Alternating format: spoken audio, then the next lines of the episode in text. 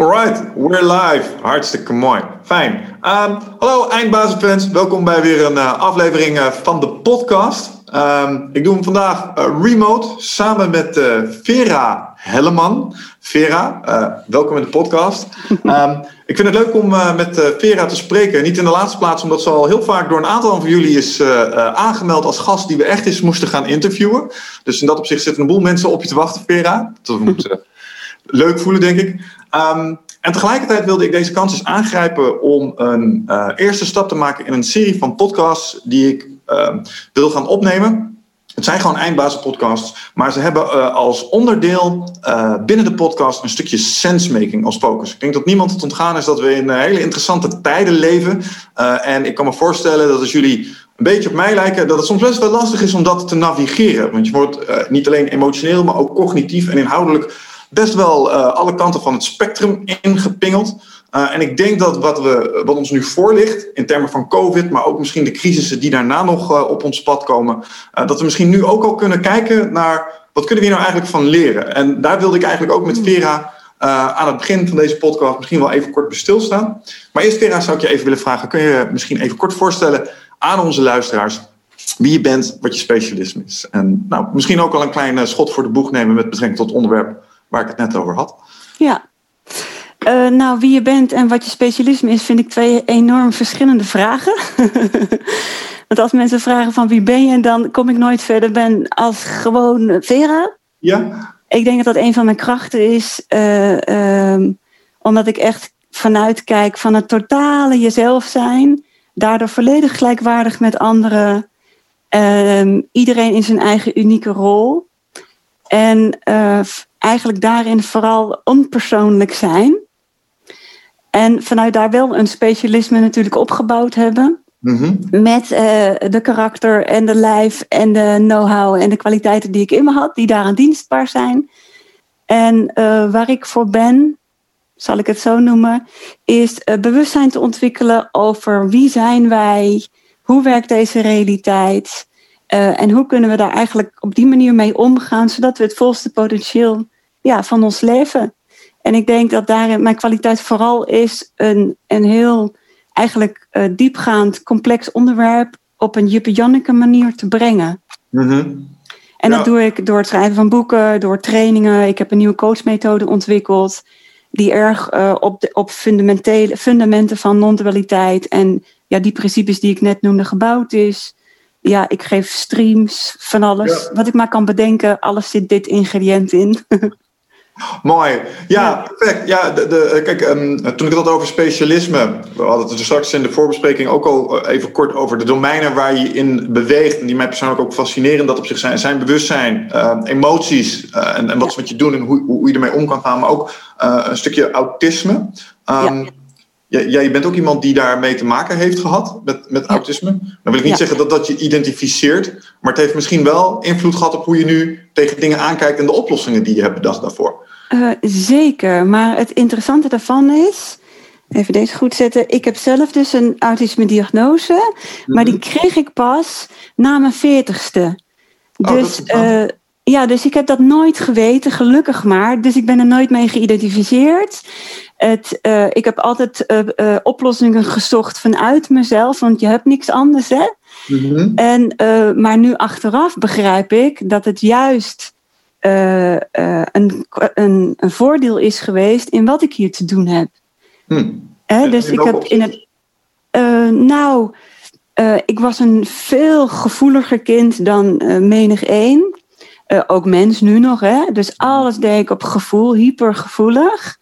Maar ook tegelijkertijd, je moet door in het leven. En dus je kan niet bij de pakken neerzitten. Dus ondanks die gevoeligheid heb ik gekeken. Uh, ik wilde begrijpen, want niks was logisch voor mij. Mm. Het, de wereld was zo enorm onlogisch.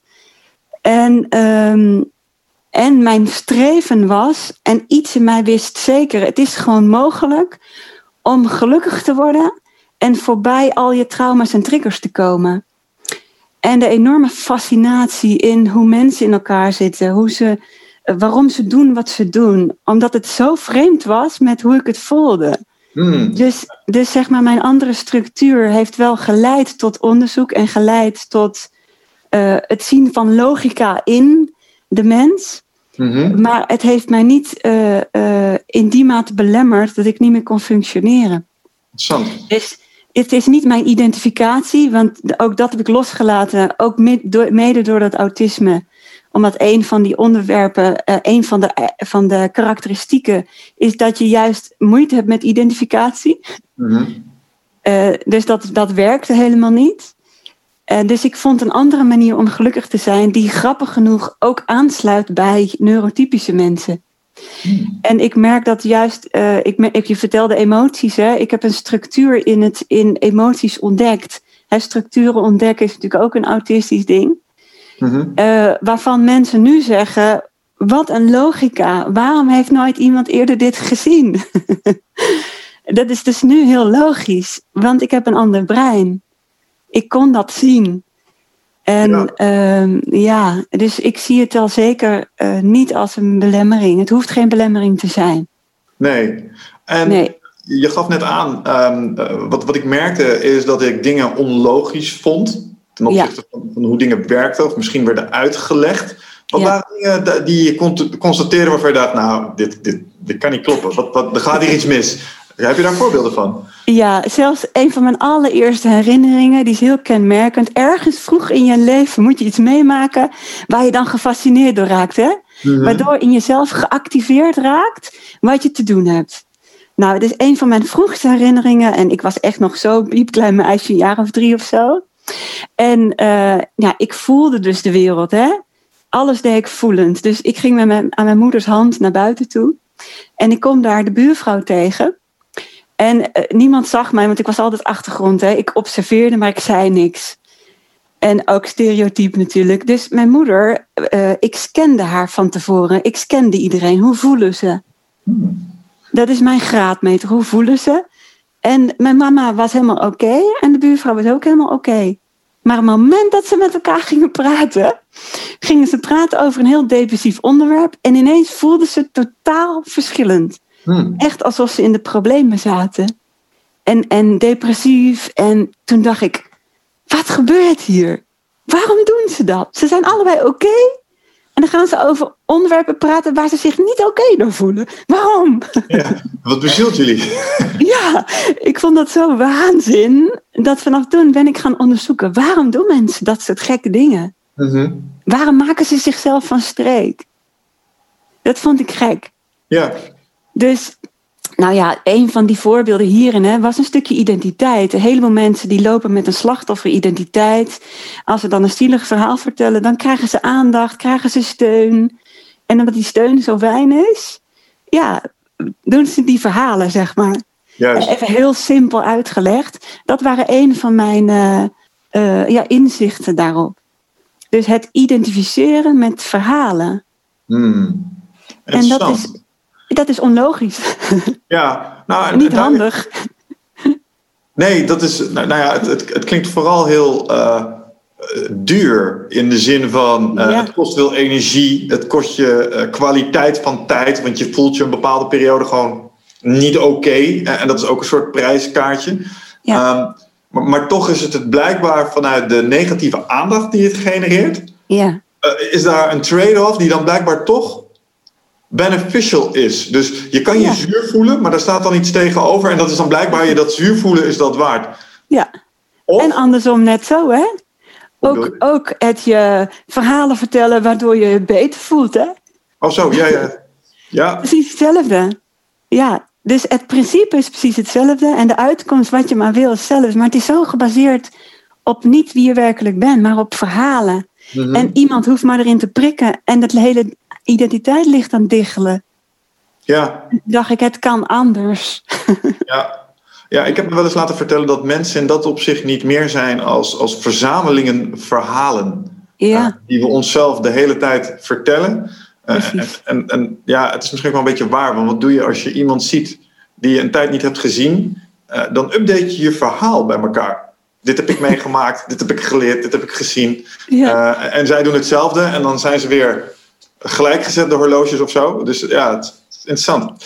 Ja. Hey, is daarmee misschien ook een bruggetje te slaan ehm, naar het stukje sensemaking, waar ik in het begin naar refereerde. Hè? Want als je kijkt naar uh, uh, in een verhaal zitten, nou, ik denk dat de hele wereld gevangen is in een verhaal momenteel.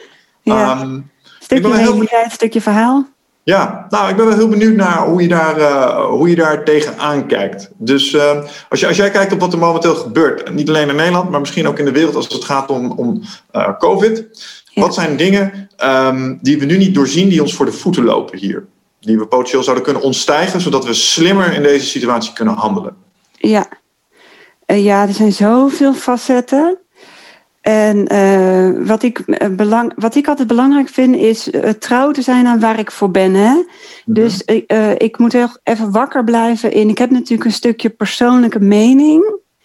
Die, er, die eigenlijk er niet toe doet als het gaat om wat ik te brengen heb hierin. Check.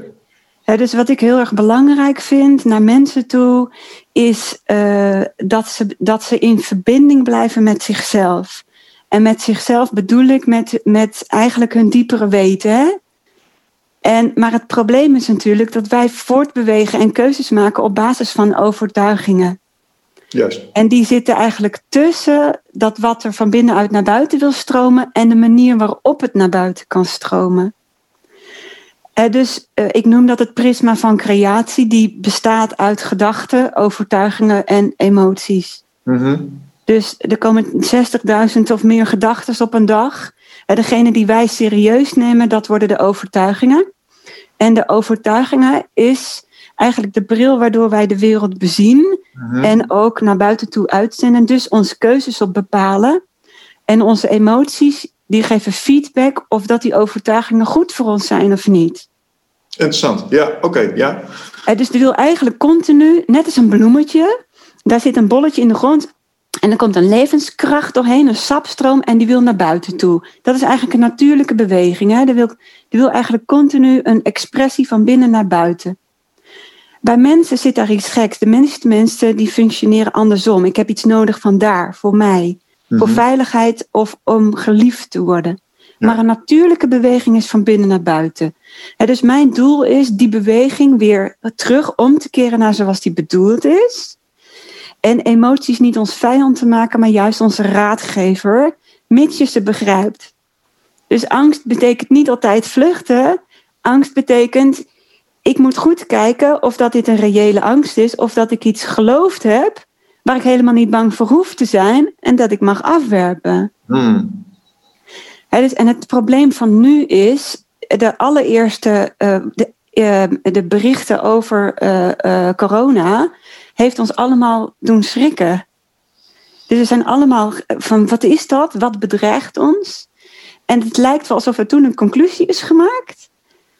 Een overtuiging dus. Mm-hmm. Waarop wij eigenlijk nog steeds voortdrijven. Ja. En, zo'n eerste, en die eerste conclusie die, die maak je ook in bijvoorbeeld relaties. Hè? Dus op het moment dat je een nieuwe relatie start, dan worden in die eerste week alle conclusies gemaakt. Onbewuste uh, gebruiksaanwijzingen. En daar blijf je de rest van je, van je relatie blijf je daarop voort. en dat lijkt hier ook het geval. Dus wat er ook allemaal in die media voor gewoon, gewoon uitleg, meer begrip. het lijkt niet binnen te komen, want die eerste conclusie zit er nog. Juist. Ja, ik, als ik dat op mezelf betrek, herken ik dat wel. Want ik mhm. benader uh, de situatie waar we in zitten nu nog steeds emotioneel. Zoals toen ik de eerste beelden zag van ja. die Italiaanse ziekenhuizen die volstroomden. Precies. En ik kan me met name nog een filmpje herinneren dat ik heb gezien. En dat that haunts me till this day. Dat waren, uh, die Italianen zaten allemaal opgesloten in hun huis. En toen begonnen ze door de straat heen te zingen met elkaar. Ja. Een soort gevoel van solidariteit. Dat je dacht van oh my god, what, dit is, ik, ik, het is ergens mooi, maar het is ook haunting. Snap je? Ja. Dat je? Dat je in zo'n situatie zo van het een op het andere moment. En daar dacht ik, oh, dit is echt heel erg. Dit is, ja. hè, de, de, de wereld die, die staat op het punt om echt in te storten.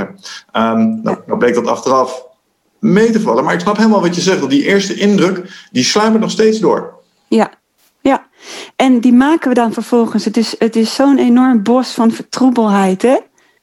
Dat, dat wij zien door de bomen dat bos niet meer. We hebben dan op een gegeven moment alleen nog maar onze eerste conclusie waar van alles op door geassocieerd wordt. Ja. En wat ik heel uh, eng vind op dit moment, eigenlijk vanuit. Ik heb liefde voor mensen. Hè? Mijn rol ligt op het gebied van mensen. Ik ben geen arts, ik ben geen wetenschapper, ik ben een mensenmens.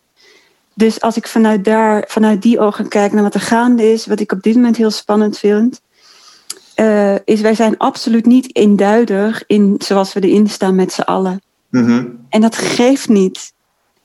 Maar de meeste mensen vinden het wel erg. Dus je ziet gewoon die twee kampen ontstaan. Je ziet uh, daardoor weer enorme extreme dualiteit ontstaan. Mhm. Uh, de, de, de veroordeling naar elkaar, het, de afgescheidenheid van onszelf, doordat we dat soort dingen weer in ons laten. Hè? Je kunt niet verbonden zijn met, je, met jezelf en tegelijk oordelen. Dat zijn andere lagen van ons mens zijn. Dus het moment dat je je laat trekken naar een laag van oordelen op hoe anderen het doen, raak je afgescheiden van jezelf. En wanneer we afgescheiden raken van onszelf, dan kunnen we niet meer bij de bron die ons gezond houdt. De bron die ons, weet je, voortdrijft in het leven. En dat is voor mijn grootste ja, zorg ligt. Waarom is het zo dat als we naar buiten kijken en we oordelen over wat we zien, dat we het contact ja. met onszelf verliezen, is omdat onze perceptie naar buiten gaat en daar het merendeel van onze aandacht vertoeft op dat moment? Nou ja, het is. Uh, nee, het zijn echt twee lagen. Dus als we in de laag van oordelen zitten, ik noem dat emotiegroep schaamte schuld, ja. die kan alleen maar plaatsvinden vanuit identiteit. Dus een oordeel komt voort uit goed en fout. Mm-hmm. Goed en fout is ons, ons referentiekader van goed en fout. Dat gaat helemaal over identiteit. Waar identificeer ik mee? Wanneer ben ik een goed mens? Wanneer ben ik een fout mens? Mm-hmm. En dus, dus ik heb dat op een gegeven moment, mensen hebben dat bepaald. Ik ben een goed mens als, hè, waardoor ik in die sociale kudde, in die hiërarchie waarop wij mensen hè, leven, ja. uh, daar goed in pas. Alles wat niet bij de overtuigingen past waarop ik mij identificeer, dat is fout. Dus op het moment dat jij iets gaat verkondigen wat niet past bij wat goed is voor mijn identiteit, ben jij dus ook fout. Hè? En die strijd wordt nu geleverd. Het is een identiteitsstrijd. En, ja. en dus met die corona heb je ook nog fundamentele principes te pakken. Dus het is, een, het is zijn overtuigingen op bestaansrechtniveau. Mm-hmm. Dus kom je daaraan, dan maak je mijn bestaan onveilig. Ja, zo primair. En dat is, ja, het is dus een hele fundamentele strijd die wij voeren op overtuiginglaag. Mm-hmm. En wanneer wij op. Je, kunt, je bent of geïdentificeerd met het verhaal, of je bent verbonden met jezelf. En zelf is een, is een laag die voorbij identiteit gaat. Je kunt niet in allebei tegelijk zijn. Hmm. Oké, okay. maar laten we dit proberen praktisch te maken. Want ik herken de dynamiek ja. die je omschrijft volledig. Ja. Als we bijvoorbeeld Wigert en ik hebben recentelijk een keer een hele interessante podcast opgenomen over uh, een beetje conspiratiehoek, maar ook over COVID. En daar hebben we het dus over gesproken. En dan merken Wigert en ik, hij en ik kijken compleet verschillend naar de wereld. Um, ja. En dan merk je in dat gesprek al van, oeh, uh, we kunnen scherp tegenover elkaar staan. En wij zijn goede vrienden van elkaar, dus wij zijn lief voor elkaar. Maar stel je voor dat het een compleet andere persoon was geweest, dan was ik waarschijnlijk veel harder tegen die persoon geweest. Ja. Uh, had ik je misschien dom gevonden? Had ik misschien uh, gevonden dat, dat ik mijn wil moest gaan opleggen aan je? Um, omdat je toch niet in staat bent om de juiste keuze te maken, blijkbaar, vanuit een stukje arrogantie. Dus daar herken ik dat. en die neiging die heb ik onmiskenbaar de laatste tijd. Als ik nou terug wil naar mezelf, ja. Hoe maak ik dan die transitie terug naar die staat van zijn? Hoe doe ik dat? Ja, daar ga ik een uitdagende uh, truc voor geven. Oké. Okay. En dat een hele mooie truc zou zijn, uh, manier, laat ik een manier uh, noemen, is al die mensen waarop jij oordeelt, mm -hmm. naar binnen te halen. Dus letterlijk, metaforisch, met je aanhaling, mm. gewoon letterlijk naar binnen te halen. Want wat er dan gebeurt, en het maakt eigenlijk niet uit wat je naar binnen haalt, maar dus wij zijn daar aan het uitzoomen, zeg maar, en, en, en uh, mokeren, zeg maar. Maar op het moment dat we. Zo, dat is een hele goede samenvatting van wat ik dan aan het doen ben. Jazeker, mokeren. like it, ja, perfect. Maar dat is dus alles behalve de bedoeling? We moeten van mokeren ja. Ja, dus weer naar binnen. En dat is iets wat wij, waar wij al jaren eigenlijk door de snelle samenleving, de 24 maatschappij, alles wat maar gehaast moet, zijn we maar blijven focus, focus, focus. Dus dit is nog verder weg. Dus we moeten weer terug naar binnen toe. dus eigenlijk de hele wereld in jou, wat eigenlijk feitelijk zo is ook, naar binnen halen. En dan merk je dat het stil wordt en dat je alleen maar kan ontspannen in een stukje ja, zelf. En dat terug ontspannen in je eigen water. Ik noem maar allemaal maar metaforen voor wie het mhm. aanslaat. Hè? Terug naar binnen, daar waar het stil is, dat is mensen hun grootste angst. het is nog beter om daar een angst te hebben dan om hier. En toch, op het moment dat je dat durft en door echt, zeg maar, door dat laatste, oh dat is spannend, weet je, het gaat maar om dat je één seconde even voelt hoe het is, om weer totaal weer terug in verbinding te gaan met jezelf. Want je merkt dat daarna, na die ontspanning, maakt eigenlijk de buitenwereld helemaal niet meer uit. Hmm. En dan heb je weer volledig alle keuzevrijheid om welke kant ook op te gaan. Ja. In feite is die buitenwereld een projectie van ons. Dus het maakt echt niet uit welke kant we opgaan vanuit het grotere bezien. Het is, als je het logisch bekijkt, wiskundig logisch, natuurwetmatig logisch, dan zal er in de buitenwereld fysiek worden wat wij met z'n allen als collectief uitzenden. En op dit moment zijn wij niet onduidig, eenduidig in wat wij uitzenden, dus krijgen we een enorme chaos. Mm En als we die eenduidigheid terug zouden willen krijgen, zou het dus van belang zijn dat alle individuele elementen van die beweging, die vortex die nu is ontstaan, exact. even terug in zichzelf keren, naar, dat, naar die innerlijke rust toe. En, en vanuit en daar opnieuw projecteren. Ja, want in, die, in dat moment van ontspanning gaat de verkramping er waarschijnlijk uit. En kunnen we misschien met een nieuw perspectief voorwaarts. En, en als we dat met z'n allen collectief zouden doen, zouden er al een heleboel frictie, uh, bijbehorende effecten zouden verdwijnen. Ja. Je geeft alleen aan dat, dat teruggaan in jezelf, daarin zit een confrontatie met voor de meeste mensen hun grootste angst. Ja. Waar zijn we bang voor? Ze zijn bang om de identiteit te verliezen. Want op een moment namelijk, misschien kun je het je wel eens voorstellen dat je ergens binnenkomt in een vol restaurant mhm. en je struikelt. Het hele restaurant kijkt naar jou. Ja, dat is niet leuk. nee, en dan het schaamrood, bibberen, gelijk om je heen kijken, hebben ze me gezien? Ja, ja.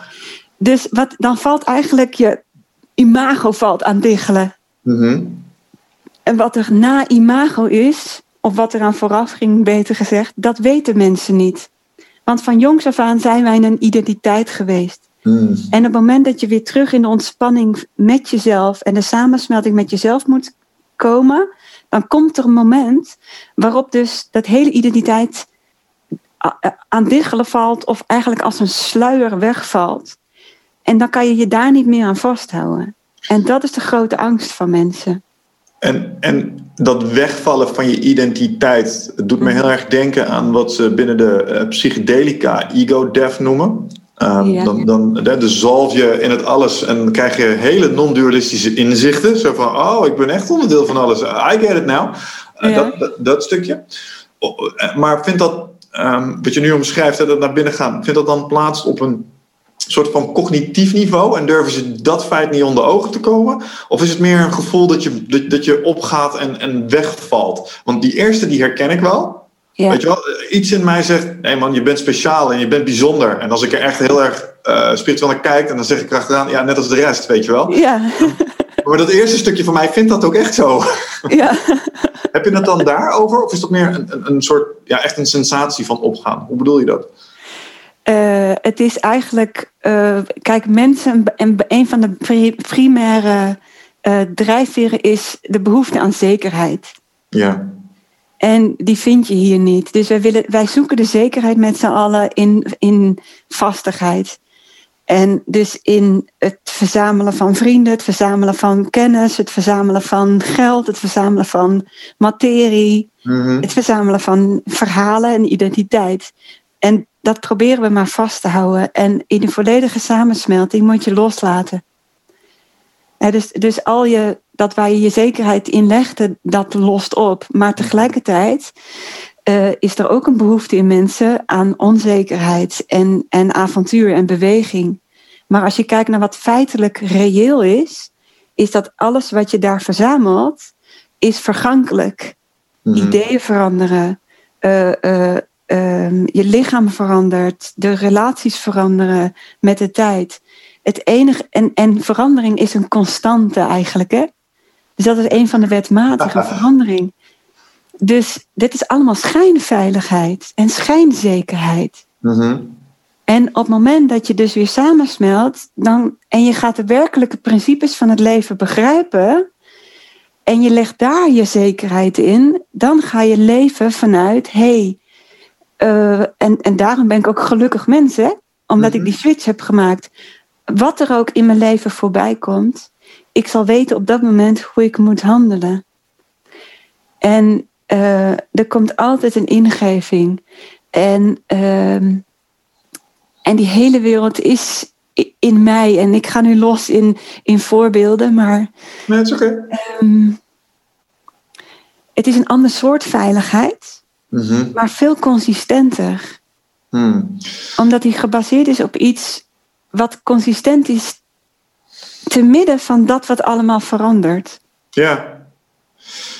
Om dat te kunnen doen, um, doe je volgens mij iets, iets heel knaps. Um, of tenminste iets waar, waar, ik mee, waar ik persoonlijk mee worstel, misschien anderen ook. Is, mhm. Kijk, wat ik wil zeggen, hè, die veiligheid. Uh, als ik dat aanhaal, ik, ik, herken hem. Uh, je hebt behoefte aan een bepaalde stabiliteit. Als ik denk, waar komt dat dan vandaan in mijn psyche? Dan kom ik in evolutionaire psychologie uit. Uh, gewoon biologie die mij signalen geeft en in, ingevingen geeft om mm-hmm. een bepaalde mate van stabiliteit om mijn overleving eigenlijk een beetje veilig te stellen. En dat daar onderdelen van veranderen over de loop der tijd vinden we niet erg. Als maar ten alle tijde een aantal dingen enigszins stabiel zijn, zodat we ergens op kunnen leunen. Daar ken ik ja. uit. en, en, mm-hmm. vanuit die primaire instructies hecht ik daaraan en ben ik heel, ben ik heel erg blij als dat er is. Snap je? Dan, dan ga ik aan. En als het er niet is, dan motiveert mij dat. Dan voel ik een ongemak. En dan motiveert mij dat om aan de slag te gaan om het weer te verkrijgen. En ik denk dat als je door deze, deze maatschappij heen wil navigeren, dat dat een hele goede eigenschap is. Maar wat ik jou eigenlijk hoor zeggen, is dat de waarde die je daaraan hecht, die is eigenlijk nul. Als je reëel kijkt. Hè? Het is allemaal vergankelijk. Uh, het is een soort van zelf toegekende waarde. Uh, en en om dat los te laten, zoals je zei, als je die verandering los leert laten, moet je een sprongetje maken naar een ander niveau. Um, en, en, en, daar komen dan ook op de mooiste of op de moeilijkste momenten komen dan blijkbaar ingevingen vandaan. Mhm. Ja. Dat wat hogere niveau. Um, dit klinkt een beetje. Het is wel grappig eigenlijk dat je dat zegt, want ik zou hem een lager niveau noemen.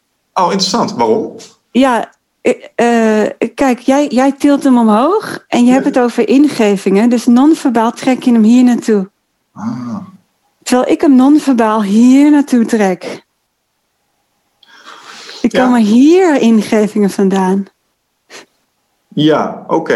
Ik denk dat ik dat. Ik vind het interessant. De Als ik hem zo probeer te beantwoorden, denk ik omdat ik denk dat die antwoorden komen uit een uh, wat ze dan noemen higher self. Dus vandaar mm de, higher self zou hier moeten zitten volgens mij en niet in je buik. Maar als je erover nadenkt, komt dat gevoel inderdaad vaak tot stand in mijn, in mijn buik. Ja. Ik heb wel eens een keer gehoord van, joh, in je hart weet je wat je wil. Uh, en in je buik voel je of, of het klopt. En via je hoofd bedenken hoe je er komen moet. Beetje dat idee. Het is een soort ja. check. Maar je hebt gelijk, hij komt van beneden. Ja. Maar lower self klinkt niet zo glorieus, eerlijk nee, Nee, nee, dat is beter, best meer. Hè? Dus ja, dat is ook weer... Ja.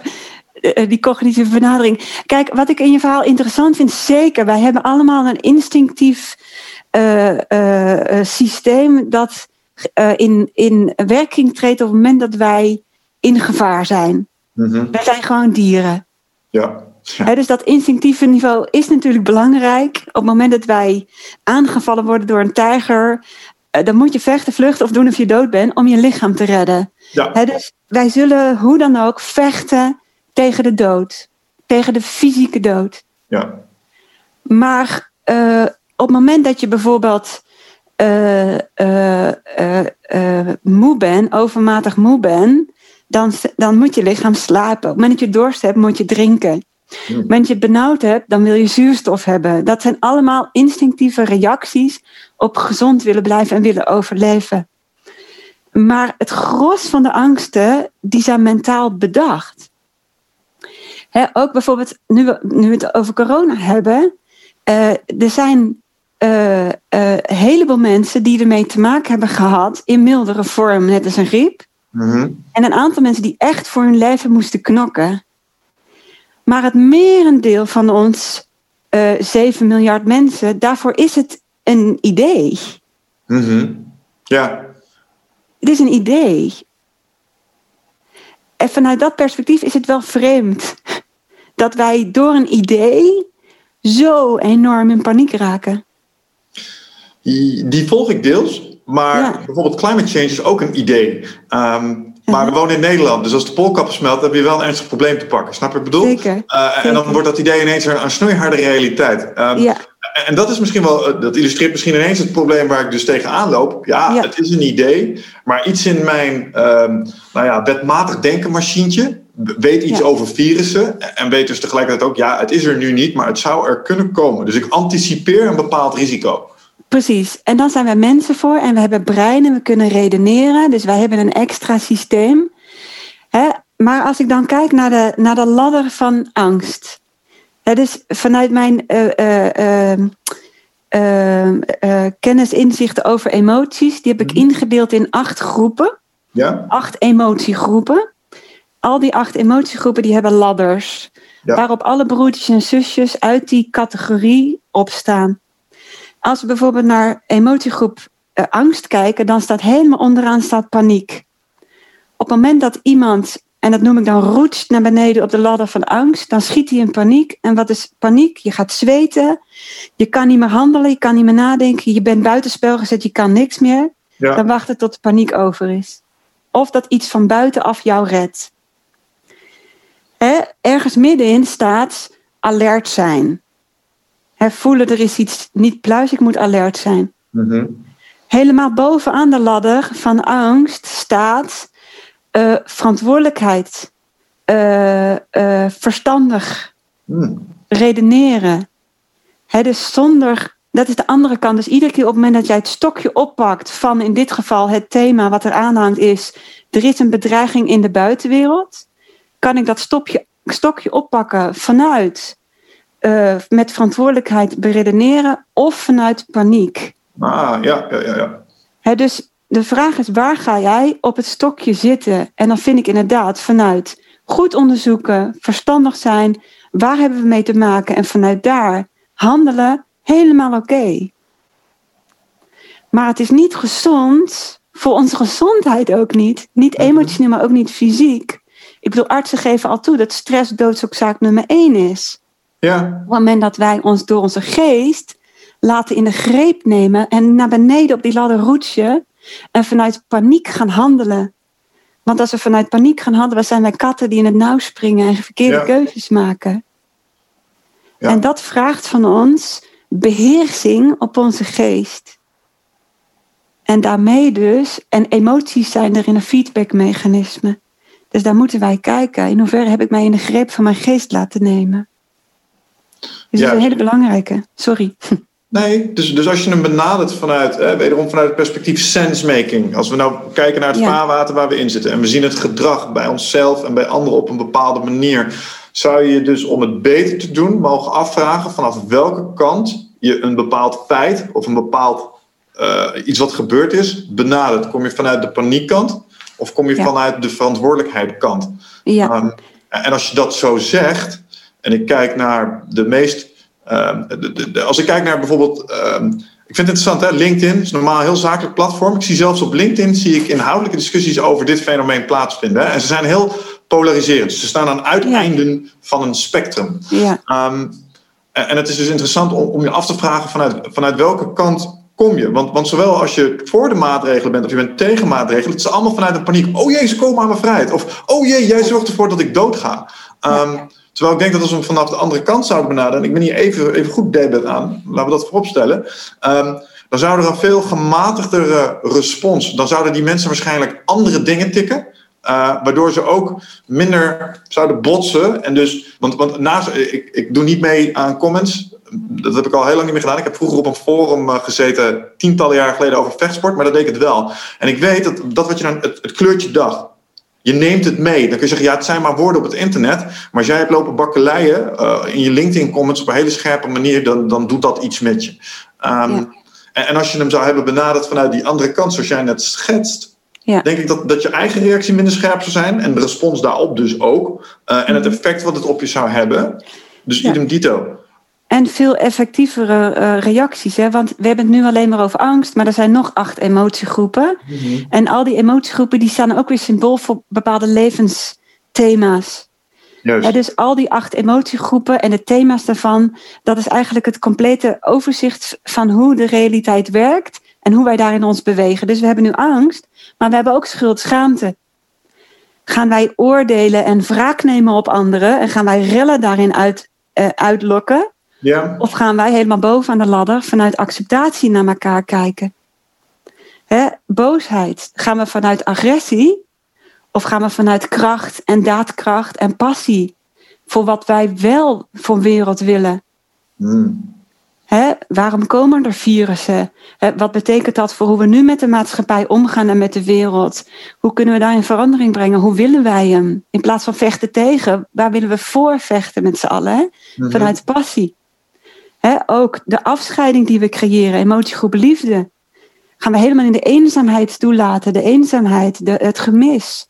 Of gaan we in verbinding blijven en vanuit de dankbaarheid en de liefde naar elkaar handelen? Op heleboel verschillende facetten handelen wij nu allemaal helemaal primair vanuit ons kleinmenselijk deel. Juist. Nou, dan denk ik dat het verstandig is om, om een aantal van die ladders die je zojuist benoemd, die relevant zijn in deze specifieke casus, waarvan we voorbeelden kunnen zien, uh, ze misschien gewoon even te expliciteren. Want uh, bijvoorbeeld als je het hebt over uh, paniek, schaamte, um, of wat was het, schuldschaamte. Um, ja. Iets wat ik nou, ik weet niet, misschien mis ik iets. Maar iets wat ik voor de eerste keer in mijn leven in Nederland heb gezien. Is uh, dat Kamerleden eigenlijk niet meer helemaal veilig richting uh, de Tweede Kamer kunnen lopen. Omdat er nu demonstranten zijn die met fysiek geweld beginnen te dreigen. Maken ja. ze uit voor satanisten. Uh, zeggen, hé, hey, wacht maar, weet je wel, landsverrader. We krijgen je nog wel. Weet je wel, dus. en, en ik heb dat nog niet eerder waargenomen, tenminste niet op die manier. Ja. en, en, mensen zitten dus heel erg in dat, um, ja, inderdaad, dat, dat, dat polariserende. Maar als je daarnaar kijkt en je betrekt dat eh, op die eh, emotionele ladder. Wat moeten mensen die, die, die dat nu bij zichzelf constateren van nou, ik, dus misschien sta je wel niet voor de Tweede Kamer, misschien denk je wel een beetje zo. Wat is nu het juiste perspectief om te pakken als je, als je die stroom bij jezelf constateert? Als ik kijk puur op de laag van schuld-schaamte, dan gaat het over goed en fout. He, dus dat betekent, ik wil iemand zijn en dit heb ik bedacht dat, dat een goed mens is of het goed is om te doen en voor het leven. Alles wat er buiten is, vind ik fout. Maar stel je voor dat er van binnenuit door jou heen iets geleefd wil worden wat zich bevindt hier. Dan kom je in conflict met jezelf. Dat gaat de buitenwereld ons spiegelen. Mm-hmm. Dus als wij volledig. Uh, hè, er zijn acht emotiegroepen maar alles komt in de schepping met zeven. Eigenlijk hoort emotiegroep schaamte schuld niet thuis in een natuurlijke leven. Echt weer vanuit je potentie zoals het bedoeld is. Daar mhm. hoort niet het oordelen op de buitenwereld. Waarom niet? Omdat buitenwereld is binnenwereld. Tot alles wat wij oordelen op de buitenwereld, oordelen we ook naar binnen toe. dus, dus waar wij nou, nou, naar zouden kunnen kijken, is wat precies vinden wij fout aan de buitenwereld? En wat hebben wij allemaal in ons leven gedaan om te voorkomen dat ik net zo fout zou doen? Mm hij hij is, ik, dan leg ik hem weer helemaal terug bij ons. Hè? En dan hou ik je hopelijk een worst voor. Want alle non-acceptatie die wij in ons dragen ten opzichte van buiten, die dragen wij ook in ons mee, waardoor wij niet volledig kunnen zijn. Dus dat, dat maakt dat alles wat wij op oordelen een mogelijkheid is voor ons om onszelf te bevrijden. Hmm. hmm. Ik probeer het te volgen. Hè? Dus als je kijkt, stel ik zit in zo'n uh, veroordelende gedachtenstroom, dan zeg je: oké, kijk naar jezelf, maar jezelf. Nee. Uh, nee. we gebruiken gewoon die projectie. Dus ik zou kijken van wat vind je nou zo fout aan die buitenwereld? Ja. Hè, bijvoorbeeld, hè, Marieke, bijvoorbeeld iemand zei tegen mij: uh, ik, ik kan er zo boos om worden en oordelen dat een ander niet dat mondkapje draagt. Ja, mooi voorbeeld nu. Ja? En het mondkapje is dan het scenario waarover het gaat, maar wat vind je daar precies zo fout aan? En dan stel je voor, je krijgt een antwoord als: Wij moeten ons toch allemaal opofferen om. Dus voor deze persoon, die waarschijnlijk zal het opofferen voor het totaal een belangrijke drijfveer zijn geweest nu en in het hele leven. Maar ook een belangrijke beperking. Mm -hmm. Oké, ja, ja. Als je kijkt naar de, naar de ontwikkeling in de mensheid, is het juist het groepsdenken um, een vrij uh, lage vorm van ontwikkeling. Het gemeenschapsdenken. En wanneer wij allemaal zouden leven, net als dat bloemetje waarvoor wij hier op aarde zijn, en iedereen zou zijn rol volle 100% nemen en daardoor het geheel van wat nodig is vervullen, dan leven wij niet vanuit dat wij denken dat iedereen nodig heeft. Dan leven wij vanuit een innerlijke drive, zonder oordeel. Gewoon dat je voelt, dit is wat ik moet doen. Dus een belemmerende overtuiging voor deze persoon is, dit kan ik nooit doen, want ik moet eerst belangrijk wat voor iedereen goed is. Ik trek hem niet persoonlijk, omdat we ook uh, eigenlijk die individualiteit en dat weer als kern moeten nemen, juist om een gezond collectief te worden. Het gros van de mensen gaat gebukt en komt nooit tot een volledig leven van waar die voor is, mm-hmm. omdat we vastzitten in: ik moet doen wat voor een ander goed is, anders val ik buiten de boot. Dat zie je nu ook, hè? De, de, de, in de supermarkt bijvoorbeeld. Je wordt echt, echt, echt boos aangekeken als je geen mondkapje draagt, bijvoorbeeld. Klopt, ja. Dus we houden allemaal rekening met mensen die bang zijn. Uh, of je kan het ook zo, de, de, de, je bent niet verantwoordelijk. Het is maar hoe je het bekijkt, hè? Ja. En welke gedachtensprongen kun je nou, eh, want ik probeer een voorbeeld te begrijpen, maar bij mij valt het kwartje nog niet helemaal. Dus stel ik loop in de supermarkt en ik zie iemand lopen zonder een mondkapje en ik uh, ben daar iets van aan het vinden en ik wil bijna mijn non-verbale communicatie gaan aanpassen om die persoon dat kenbaar te maken. Ja. Nou, dan denk ik, dan, dan zit ik dus vanuit de oordeel te denken, dat, dat wil ik niet. Maar je, je legt me net uit dat ik dat dan doe, ja. um, omdat ik eigenlijk iets in mezelf heb zitten waar ik aan probeer te ontsnappen. Nou, wat jou belemmert om volledig vrij te zijn. Jou belemmert om volledig te leven waarvoor je leeft. Hmm. Dat spiegelen emoties uit, uit schaamte schuld. Dus oordelen die geven ons aan, er zit een non-acceptatie op ons, die wij gaan projecteren in de buitenwereld. Die ons nu gespiegeld worden, omdat die nu ergens ons belemmert om te volgen wat belangrijk is, van binnenuit wordt aangegeven. En we willen die fundamenteel bekijken. Niet, hij draagt geen mondkapje, dat is fout. Nee, maar wat is daar fout aan voor jou? Ja, en dan is, dan is de lering die je eruit kunt trekken, is als dat wat, wat daarvoor waar is, hoe zou dat potentieel dan op andere plekken in je leven jou kunnen hebben beperkt? Ja. Wat heb je er allemaal voor gedaan en gelaten om je te conformeren aan dat je nooit dat gaat doen waar je zo'n hekel aan hebt?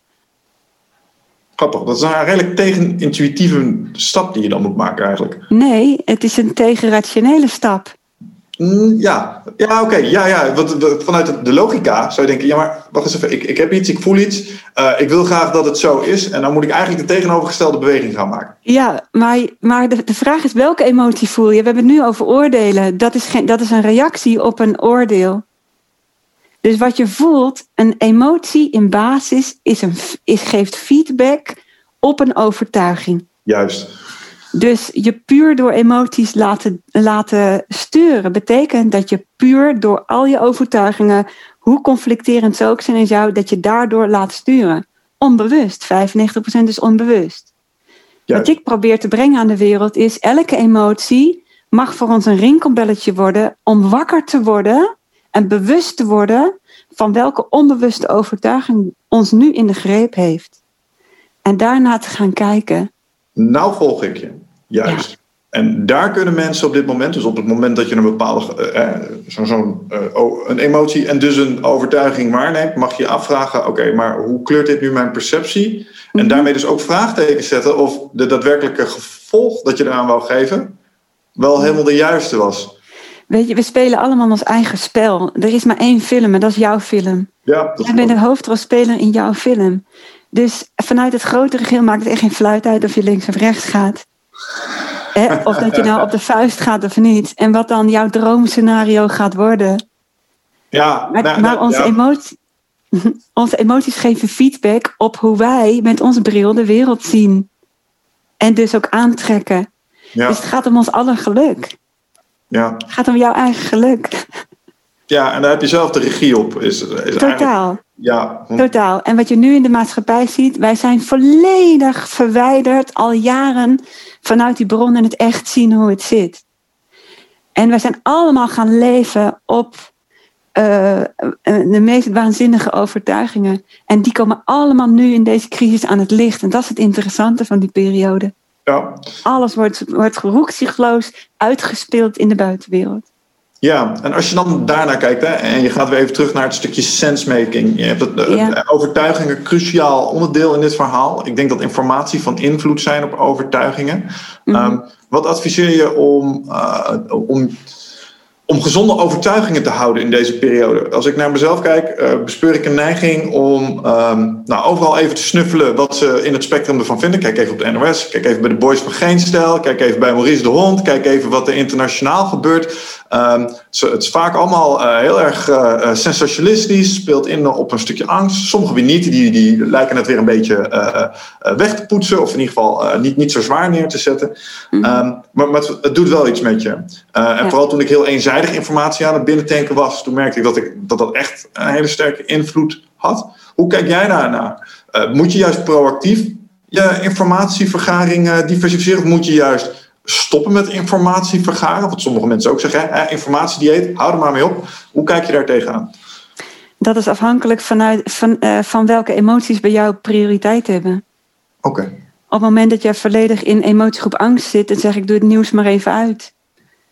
Hè, kom maar, ga maar even, even tot rust komen. Ja, Maar op het moment dat jij emotiegroep verbazing zit, dan zou ik zeggen: ja, ga onderzoeken, want kennelijk heb je het nog niet op een rij. Hmm.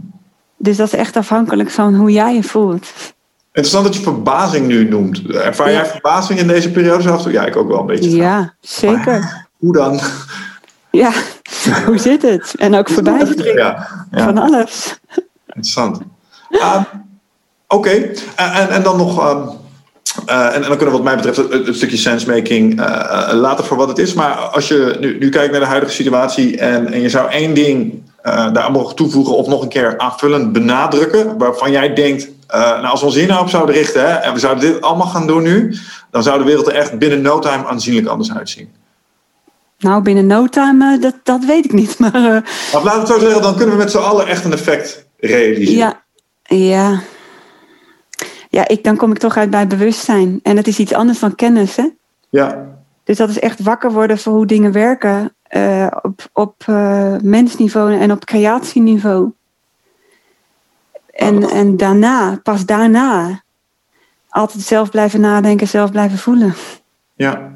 Oké. Maar niet daarvoor, want als je vanuit identiteit nog steeds kijkt en je gaat dan zelf nadenken, voelen, dan schiet je het nog zoals we het nu doen. Mhm. Dus er moet bewustzijn tussen. Van wat zijn überhaupt overtuigingen? Overtuigingen zijn gedachten die in wezen helemaal blanco zijn totdat ik er waarheid aan ontleen. Dus in principe is niks van wat ik geloof is echt waar. En dat wat ik veroordeel, wat een ander waar vindt, dat is toch eigenlijk heel hypocriet. En egoïstisch. Vind je niet dat daar een spectrum in dingen in zit? Bijvoorbeeld, ehm, eh, er zijn be- bepaalde dingen, eh, nou daar kunnen we dan inmiddels kunnen we het er wel over eens zijn met elkaar. Snap je? Als het gaat om, om overtuigingen. Ehm, bijvoorbeeld als we dingen omhoog gooien, vallen ze over het algemeen weer naar beneden. Weet je, dat, dat zijn bijna wetmatigheden. Ik denk dat overtuigingen, eh, een van de kenmerken die het heeft, is dat er ook nog een, een factor onzekerheid in zou moeten zitten. Het is niet binair, snap je? Sommige dingen zijn heel binair. Maar overtuigingen lijken iets meer op een, een gradient te zitten. Nou ja, weet je, als ik het helemaal uit zou trekken, hè, de, overtuiging, dit is een vloer, dit is een bank. eh, eh, dat is een collectieve overtuiging eh, zonder emotionele lading. Ja, En, maar het is wel een overtuiging. En misschien wel een basale overtuiging waarop de realiteit is gebaseerd. Stel je voor, Matrix, hè? Mhm. Stel je voor dat dit ook maar een overtuiging is. Dat is bestaanszekerheid. Als die vroeger niet solide is, zak ik er doorheen. Ja. Dan kijk, we kijken hem heel non-duaal, hè? En dus zolang wij niet volledig non-duaal leven wij gewoon in een driedimensionale werkelijkheid, waar inderdaad een realiteit is van een virus wat nu heerst. De mate van de, de gevaar, ja, daar kunnen we over discussiëren. Ja.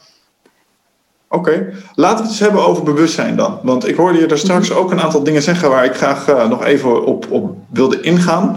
Um, Laten we beginnen met wat je net zei. Uh, joh, we hebben ons uh, bewustzijn hier in deze realiteit en hier zijn bepaalde dingen waar en niet waar. Nou, -hmm. vanuit onze podcast hebben we ook een paar psychonautische avonturen mogen ervaren. Um, en die ervaringen, onder andere ayahuasca, mm. shrooms, cannabis, um, die hinten naar, die ervaringen hinten naar andere bewustzijnsniveaus. Uh, het probleem is alleen als je daar wetenschappelijk onderzoek naar doet, is het altijd heel lastig om aan te tonen dat dat er is. Maar het, het kwam echt op mij ontzettend realistisch over, laat ik het zo zeggen. Um, hoe kijk jij daarnaar? Wij als mensen, we, we, hebben hier een bepaald bewustzijn, maar zijn er wat jou betreft ook hogere bewustzijnsniveaus? Kun je daarin groeien? Bestaat er iets buiten ons wat daar ook een soort van invloed op heeft? Want een van de dingen die me triggerde om die kant om te denken was toen je zei van ja, we opereren niet zoals het bedoeld is. En dan denk ik, mm -hmm. oh cool, bedoeld door wie, snap je? En bij welk plan zijn we dan aan het volgen? Dus kun je daar eens iets over vertellen, hoe je daar tegenaan kijkt? Wow, dit zijn een heleboel vragen bij elkaar. Uh, ik praat liever niet in hoger en lager bewustzijn. Nee, dat uh, zei net al, want en ik, leuk. Ja, en in mijn bewustzijn is er ook niet iets buiten mij. Okay. dus, want buiten jou betekent dat je in een duale werkelijkheid zit. En dat is deze driedimensionale realiteit. Mm -hmm. dus een, een, volgende evolutionaire ontwikkeling die je zo overal op de wereld ziet gebeuren, is dat wij uit die driedimensionale werkelijkheid het, eigenlijk het eenheidsprincipe gaan zien. Dat is voor iedereen weggelegd. Dat we het gaan zien hoe eigenlijk die hele driedimensionale wereld in ons bewustzijn plaatsvindt. En uh, dan wordt het een totaal ander spel, waarin je niet meer bang bent voor je identiteit en of die aan valt ten opzichte van de buitenwereld. Maar dan wordt het echt een spel waarin je, om op je laatste zin in te gaan, in dat spel zelf gaat leven waarvoor je bent Net zoals een roos een roos is en een tulp een tulp en een roos nooit een tulp gaat spelen. Gekke mensen doen dat wel. Hey eindbazen luisteraar, dankjewel dat je zit te luisteren naar deze podcast. Ik onderbreek hem eventjes voor een hele belangrijke boodschap. Of misschien liever gezegd een uitnodiging. Want op 24, 25 en 26 mei dan is er weer een nieuwe editie van Ride of Passage. Dat is mijn retreat voor persoonlijke ontwikkeling en speciaal voor de mensen die op zoek zijn naar, ja, naar, helderheid. Of dat ze lastig bij hun gevoel kunnen komen. Dat ze moeilijke beslissingen moeten maken. En dat ze zo ontzettend in hun hoofd zitten. Ja, dat ze er eigenlijk gewoon niet meer goed uitkomen. Of dat ze misschien al heel lang in een, ja, een soort van oud gevoel zitten. Dat ze dat gevoel willen transformeren. Of misschien wil je gewoon een oud stuk achter je laten. Ergens een punt achter zetten. En ja, zoek je misschien heling op iets wat, wat je te lang hebt weggeduwd. Of, of hebt vermeden. En daarvoor wil ik je uitnodigen op 24, 25 en 26 mei om in een retreat mee te doen waar de inhoud van het programma geheim is. Waar de belofte is dat het oncomfortabel wordt. Want jij begrijpt als geen ander dat als je die volgende stap wilt maken, ja, dan zul je uit de comfortzone moeten komen. En ik garandeer je, laat mij dat proces begeleiden met jou voor drie dagen. En je leven zal daarna nooit meer hetzelfde zijn. Gemiddeld beoordelen de deelnemers het met een 9,2.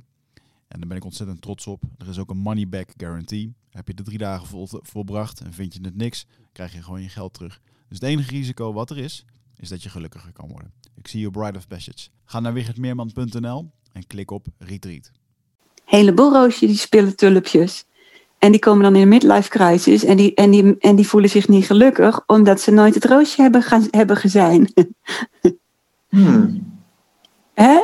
En, en daar is op een of andere manier zo'n switch voor nodig om terug weer contact te maken met de bron van je essentie. Dat is eigenlijk Ja. dubbelop. Ik voel mijn hersenen een beetje piepen en kraken bij Ja, dat- sommige van de dingen die je hier zegt. Dat Ehm, snap ik. Want als ik het hierover spreek, kan je het eigenlijk niet meer helemaal vatten. Want vatten zit in deze laag. Ja, Dan moeten we gaan praten over, over je er naartoe brengen en het voelen.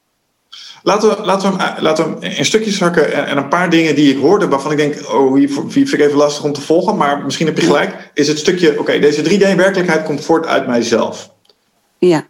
Of vindt daar- plaats in mij.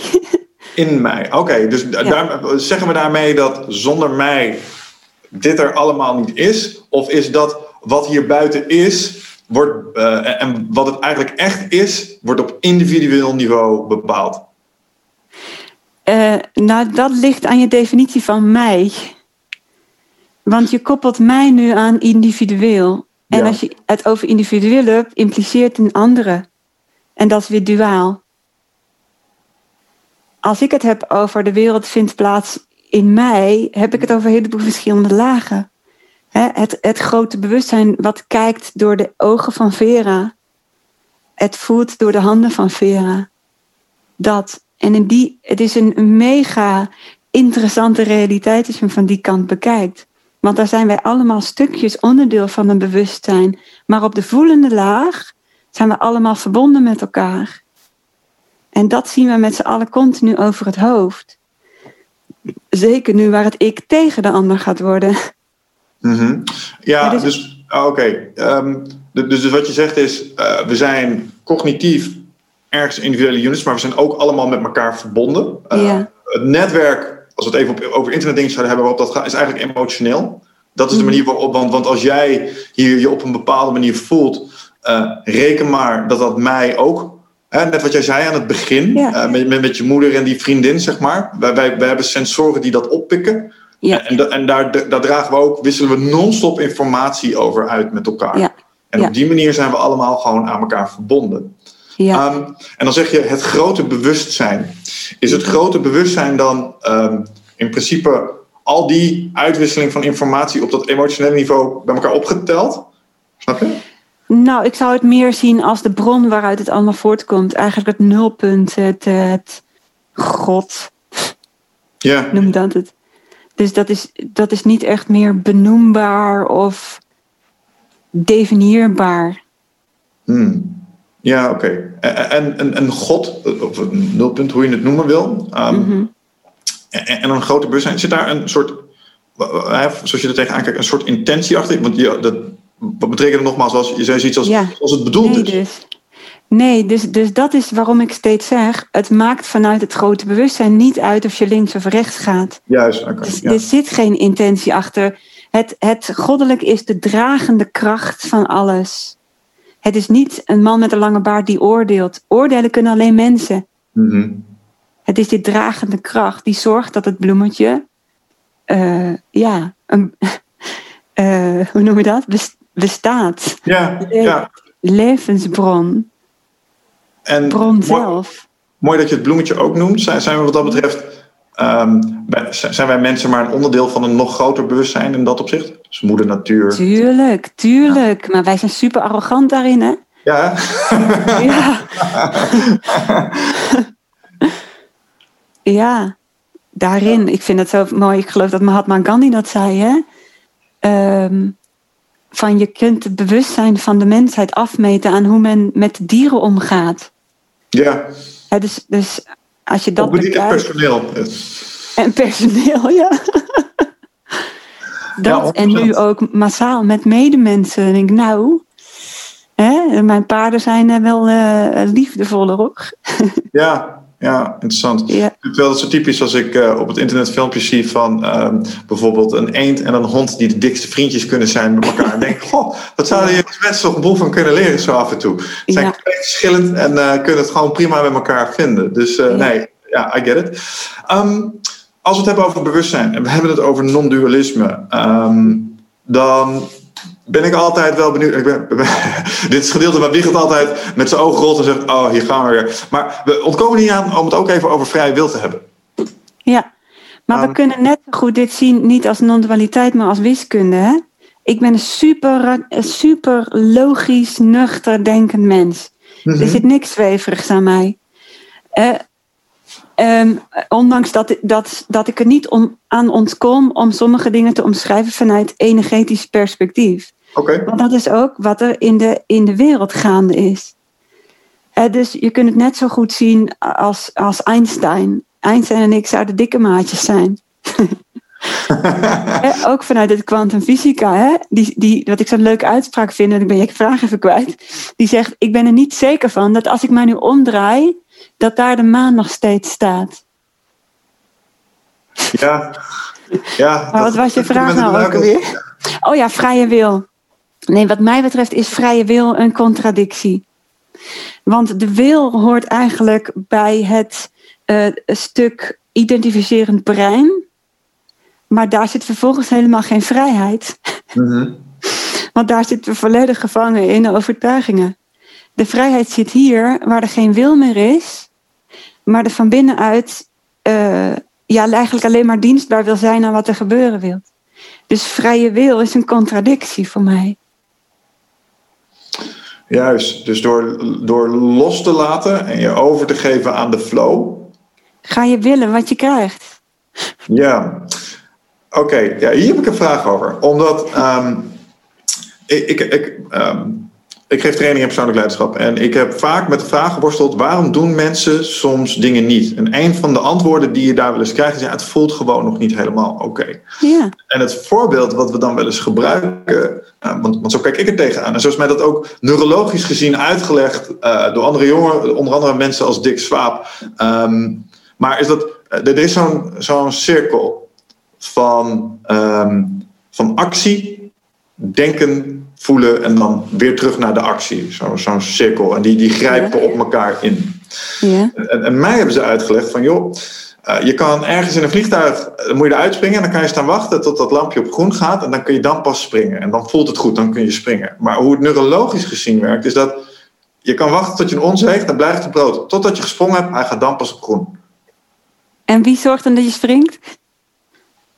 Ratio van het moet gebeuren nu. Snap je wat ik bedoel? En, en met het moment dat je de actie uitvoert, zal je hoofd een, een soort rationalisatie verzinnen. En misschien is dat wel dat ego-ding waar je het net over had, waarom je het hebt gedaan. Dus dan krijg je het bijbehorende gevoel vanzelf. Mhm. Ja, het is mij nog een beetje een raadsel wie dan de actie uitvoert. Ja, ik denk het eh, dat is de vraag een beetje. Hoe, hoe, hoe kijk jij Ja. daar tegenaan? Of is het echt zo, nee, nee, nee, je, je springt dat vliegtuig pas uit op het moment dat, dat je mentale eh, lampje op groen gesprongen is? Ja, voor mij, even, als ik deze even eh, vertaal, is de, van binnenuit worden wij aangedreven. Net als dat bloemetje. Ik vergelijk ons maar weer met het bloemetje. Daar zit een bolletje in de grond, die sapstroom komt, dan komt er eerst een takje. En er komt een zijtakje uit en die groeit verder. Hè, dus er komt een stroming van binnenuit. Bij mensen zit er een filter tussen. Er zit een filter van overtuigingen tussen. Dus, dus wij kunnen niet al die stroming toelaten, want die, die, die kan niet om die overtuigingen heen, die moet er doorheen. Dus op het moment dat dit op één lijn staat met zoals het voelt, dan heb jij een volledig ja en kan je ongestoord gaan. Ja, En dan komt die, dan komt die actie. Als je dit helemaal niet toe zou denken, ertussen zou denken, hè, dan zou er van binnenuit gewoon gehandeld. Maar goed, er zit 95, er zit gewoon ook overtuiging. Daar kan je niet omheen. Dus op het moment dat jij zegt, waarom komen mensen niet tot actie? Dan kan het zijn dat het juiste idee, wat klopt met de stroom van binnen, nog niet er is geweest. Hè? Zoals twijfel. Mhm. Er is een A en B, maar het voelt allebei niet goed. Ik kan het niet, want hè? ja. Of er, er, zitten allerlei, allerlei draden nog vast aan mensen die belangrijk zijn. Ik heb bijvoorbeeld wel eens meegemaakt dat ik niet verder kon. Omdat ik gelijk, omdat het belangrijk was zonder dat ik het kon overzien. Maar wel intuïtief wist om gelijk met iemand op te lopen. Dus ik moest wachten tot hij mee kon. Of het kan eh, angst zijn. Het is, en dan is het inderdaad wachten van, goh, ja, wanneer komen die op één lijn? Ik, ik denk heel veel dingen eh, is een kwestie van timing ook. Niet het juiste moment. Oh zo, ja. ja. Misschien zijn alle capaciteiten eh, er wel. Ja, er moeten bepaalde variabelen nog even op hun plek vallen. Of moeten bepaalde dingen nog even voldoende bezinken. Ja. Uh, voordat En ik pak daar dus inderdaad die emoties voor, hè, om inderdaad feedback te krijgen. Goh, hoe wil dat wat binnenuit wil gebeuren? eh, lopen. Ja. Ja. En het ontwikkelen van je bewustzijn hierin. Is dat, uh, de, hoe, hoe ziet die, uh, want ik kan me voorstellen dat dat nog wel een, een pad is. Het, het, gaat mij in ieder geval niet super vanzelf af of iets dergelijks. Ik moet daar wel uh, sowieso denkwerk in steken. Maar misschien zijn er ook ja. andere manieren om dat te kunnen ontwikkelen. Um, volgens mij is dat iets waar jij mensen ook mee helpt. Um, wat adviseer je mensen daarin? Om je bewustzijn te ontwikkelen. Hebben we het dan over mindfulness? Hebben het over... Wat ik mensen daarin adviseer is: je hebt niet zelf in de hand wanneer je wakker wordt of niet. Dat is gratie. Gemeen, hè? Ja, ik denk je bedoelt wakker worden in een, in een spirituele zin. Ja, ik dacht, je kan toch wel wekken zetten. nee, ja, dus, dus zeg maar, stel je voor, je zit in een, in, in een, in een scenario uh, waarin je in conflict bent met iemand in de buitenwereld en uh, zo. En je reageert volledig vanuit onbewuste overtuigingen, zonder vrije wil. Ja. Daarna denken we, oh, wat heb ik gedaan? Hoe kan ik dat de volgende keer beter doen? Dat kan niet. Je hebt niet in de hand waar in het scenario je wakker wordt. En bij bewustzijn komt, zeg maar. Ja. Ik vind bewustzijn is wakker worden uh, uh, en kunnen aanschouwen uh, hoe je gedachten gaan, hoe je emoties gaan, hoe je lichaam gaat. Mm. Ja, dus wij, wij voelen ons prooi door gedachten. Wij zijn onze emoties en ons lichaam, ja, die doet het. Maar wanneer je kunt kijken naar, dan ben je het niet meer. Dan ben je het bewustzijn dat kijkt. En dat kan je niet uh, forceren. Wel, ik denk wel dat op het moment dat je het interessant vindt en erover gaat lezen, dat er dingen aangeraakt kunnen worden, in de rol kunnen gaan. Ja. Maar echt kiezen om bewust te gaan zijn.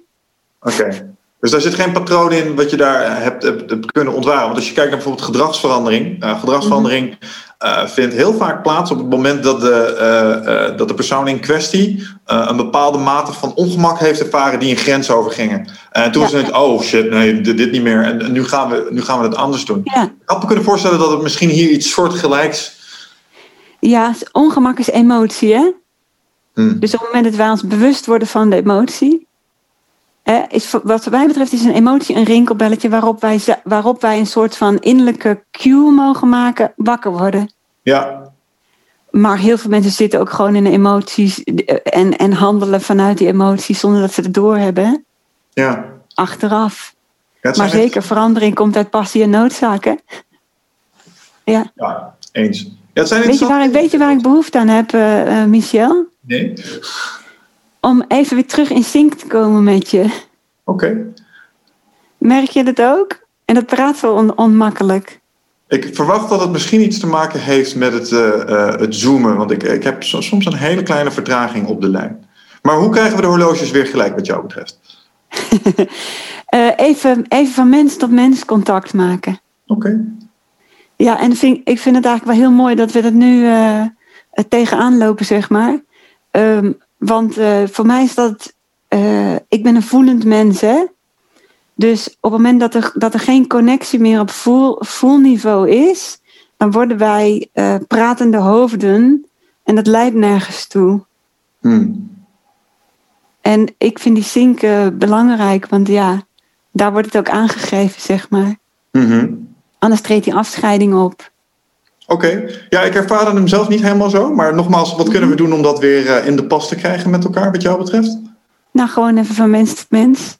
Ja. ja, nou, ik, ik, vind het nog, ik vind het nog steeds een heel erg leuk gesprek. Ik vind het ontzettend ja. wat we hier bespreken. Dus, uh... we kunnen ook gewoon gaan zetten, maar ik wil even de Michel zien en jij de Vera. Hè? Ja, oké. Okay. Ja. Nou, misschien, misschien wat je waarneemt is dat ik, ik probeer soms bruggetjes te bouwen naar. Ik heb altijd uh, bij podcasts, misschien wel leuk om te zien. Uh, ik bereid me vaak voor. Ah. Dus ik ben soms ook een beetje op zoek uh, naar de rode draad. En um, uh, soms doen we dit ook met z'n tweeën. En dan zijn er momenten dat Wigert bijvoorbeeld even het woord heeft. zijn hele mooie momenten waarop ik eventjes op mijn boekje kan kijken. en ja. dan de volgende vraag formuleren. Dus misschien is dat wat we hier nu... ja, kijk maar even in je boekje. dus vandaar. Um, nee, maar nee, ik, ik ben zoals ik al zei, ik vind het een fascinerend onderwerp wat we hier bespreken. En ik merk ook dat het, um, nou laat ik het zo zeggen, um, hier nog meer in ontwikkelen. Je zegt een aantal dingen. Um, zijn voor mij als mens kijk, ik heb, ik heb altijd het idee gehad, ah, emoties. ik, ben, ik ben rationeel van aard. en dat, dat is een strategie die me super ver gebracht heeft. Maar als iets wat de laatste periode ehm, heel goed heeft blootgelegd, is dat ik alle hoeken word ingepingeld door dit verhaal. Dus als ik inderdaad, wat jij zegt, hè, mijn volle zelf zou willen ontwikkelen en zijn, als dat bloempje tot uh, volledige wassendom zou kunnen komen en in zijn volle pracht zou bloeien, nou, dan is dit nog wel een onderdeel om nou ja, meer bewustzijn op te ontwikkelen. Ja. Uh, dus ja, nee, ik vind het ontzettend interessant. En, en, wat ik ook merk is dat sommige van de dingen die je uitlegt, die mhm. zijn in dat opzicht nog wel een aantal niveautjes. Daar zitten nog wat, wat, wat stappen tussen. Voor mij om volledig te begrijpen wat je zegt. Ja, kan dus ik me voorstellen. Het is tegelijkertijd ook, het is ook een heel moeilijk onderwerp. En ik mhm. denk dat ik in dat opzicht, dat is een beetje waar we mee begonnen in het begin, uh, als het gaat om, om, om sensemaking, uh, dat, dat meer mensen daarmee worstelen. Ja. En, en daar op die manier naar kijken, um, nou ja, dat gaat, dat gaat goed springen, denk ik. Ja, dus, dus vraag, vraag me wat, wat onduidelijk is. Hè? Dan kunnen we die bruggetjes misschien slaan. Ja, nou ja, eh, de kant die ik er straks dus, dus uitbouw, want we kregen het over uh, dat emoties een belletje zijn uh, als zijn de bepaalde als cue voor jou om daadwerkelijk iets te doen. Toen dacht ik, laten we dat stuk van emoties nog eens eventjes nader bekijken. Uh, want mhm. wat zijn het bijvoorbeeld op een um, bi biologisch niveau? Er, gebeurt iets, ja. je hoofd vindt er iets van, ja. laat bepaalde chemicaliën los. En vervolgens wordt op basis daarvan, wordt jouw gedrag eh, wordt een soort van aangepast. Nou, ik, neem, aan dat je, dat je ook wel eens naar dat mechanistische stuk hebt gekeken wat erachter zit. Dus vanuit, vanuit de biologie. Ik kijk vooral naar het energetische stuk. Okay. En daar, dat is het fundament op onze gedachten, ons lichaam en onze emoties. Zijn eigenlijk de drie gereedschappen waarmee we het moeten doen hè, in dit mhm. leven het menselijk leven, laat ik het zo zeggen. Ja. En uh, emoties, dus het rationele heeft een bepaalde structuur, het fysieke heeft een bepaalde structuur en het emotionele ook. En het emotionele is eigenlijk een soort van uh, uh, tussencommunicatie tussen eigenlijk essentieniveau en menselijk niveau. Het, is, het communiceert daartussen door de aard die het heeft. Mm Het is een energetische aard. Dus als ik kijk op energetische la en die dringt weer door in het lichaam. dus bijvoorbeeld als je naar vreugde kijkt, het gaat heel erg expansief. En liefde ook, hè? Dat, terwijl angst en oordeel zelf verkrampend. dus je hebt eigenlijk alleen maar de, de expansieve beweging en de verkrampende beweging. En de actiebeweging van, van daadkrachten. Terugtrekken, angst. En uh, dus ik kijk waar, hoe hoe beweegt het energetisch? En dat zie je dan in het lichaam ook gebeuren. Dus dezelfde processen die er, die er op emotieniveau gebeuren, die zie je ook op ziekteniveau gebeuren. Dus, en dat, dat vind ik heel interessant. Bijvoorbeeld angst is, en dat zie je gelijk in spierspanningen, hartkloppingen, die zie je gelijk terug. Terwijl liefde of vreugde is, en we willen gelijk dat delen met, dus dus de beweging volgt op de energetische input vanuit die emotie. Mm maar stel je voor dat je, dat je eigenlijk dat wil doen, maar het mag niet. Dan krijg je hier probleem. Dat gaat zich ook fysiek uiten. Ja. En ook in je projectie. Dus eh, super interessant. Ik bekijk alles energetisch. Hoe beweegt het? Alles is altijd in beweging en, en dit is mega interessant. dus het, eh, maar onze begrip van emoties als wat is het precies? Mm dit is niet voor iedereen duidelijk. Maar het gros van de mensen vindt emoties gewoon lastig. Emoties zijn stom. Ja. ja, liefde en vreugde willen we wel, maar de rest niet. Dus hoe kom ik daar vanaf? Nou ja, het maakt je belevingswereld gewoon een, eh, een stukje complexer, uh, zo af en toe. Ja. Uh, en ik denk dat we als mensen ook een soort. we zijn energiebesparend. We, we willen het allemaal het liefst zo, zo, zo makkelijk mogelijk, denk ik. Um, en, misschien is er, is er ook wel iets, maar dat, daar kunnen we het over hebben als het gaat om emoties. Um, dat, dat ik bepaalde um, biases heb over hoe ik de wereld zou moeten meemaken als zijnde een man. Omdat uh, als je kijkt naar de uh, klassieke rolverdeling. Mm-hmm. nou, vrouwen natuurlijk emotioneel, hè, maar, maar, mannen. En als ik naar de voorbeeld rolmodellen in mijn leven kijk ook. Mm-hmm. Nou, die gaan daar anders mee om. Um, terwijl dat misschien helemaal niet zo heel erg gezond is. En, en, als je dat weet te doorbreken, kun je er ook veel meer uithalen voor jezelf. Maar, maar hoe, hoe kijk jij aan tegen mannelijke en vrouwelijke energie in, in relatie tot emoties? Uh, ik zie daar vooral op rationeel niveau verschil in, waardoor emoties anders worden. He, dus emoties zijn een feedbackmechanisme op onze ratio. En omdat mannen veel makkelijker kunnen vernuchteren, uh, in hapklare brokjes kunnen verdelen, mm-hmm. er komt er niet zo'n enorme berg van emoties. Bij vrouwen is het dit en dit en dit en dit. En daar komt allemaal feedback op. dus vrouwen zijn niet emotioneler, vrouwenbrein zit anders in elkaar. Ja. en ik denk dat als mannen vinden dat vrouwen emotioneel zijn en mannen moeten rationeel zijn en mogen niet voelen, dan doe je het tekort. Want het is het fysieke lichaam als denken en als emoties, het zijn drie gereedschappen. Mm Het is een heel handig gereedschap, emoties. Dus zeg je van nou dat mag niet of is, of is alleen van vrouwen of is onhandig, dan moet je het doen met je lijf en je emotie en je ratio emotie kun je toch niet onderdrukken, want daar heb je geen invloed op. Want ja, die heb je nou één keer van de lieve Heer gekregen, zeg maar. Hè? Ja. Je kan hem veel beter benutten. Ja, het is gewoon praktisch, efficiënt, daar hou ik van. Is het, is het veel handiger dat je wel begrijpt hoe emoties in elkaar steken en er wat mee doet. Het is feedback op wat je gelooft. Is het, is het verruimend? Ja, dan zijn je gedachten goed voor wat je hier te doen hebt als bloemetje is het verkrampend. hey, ga dan eens kijken wat er aan de hand is daar en hoe je jezelf saboteert. Ja, ik volg. dus voor mannen is het misschien alleen maar uh, goed en kloten. Verruimend en verkrampend. Zo zou je het kunnen zien. En dat is uh, gradaties goed en gradaties kloten. Mm-hmm. Maar dan weet je wel welke kant je op moet met je brein. En dus ook met je handelen. Ja, ja oké, helder. Maar in, wat je zegt is in principe is de, het emotionele spectrum en de emotionele beleving um, is, is gelijk. Ja. Alleen, alleen er zitten misschien wat culturele aspecten aan, waardoor uh, ik misschien mezelf wat minder permitteer, maar ik doe mezelf ermee tekort, want ik, ik snij ja. een van de drie instrumenten in principe uh, leg ik aan de kant, terwijl ik hem ook prima zou ja. kunnen inzetten. Zeker, hormonaal klein beetje. Ja, oké. Maar, maar niet, niet beduidend genoeg om. Nee, zeker niet. Het is echt uh, rationeel. Interessant. Zijn er in dat opzicht nog... Um, kun je zeggen dat emoties universeel zijn? Dus ja, zeker.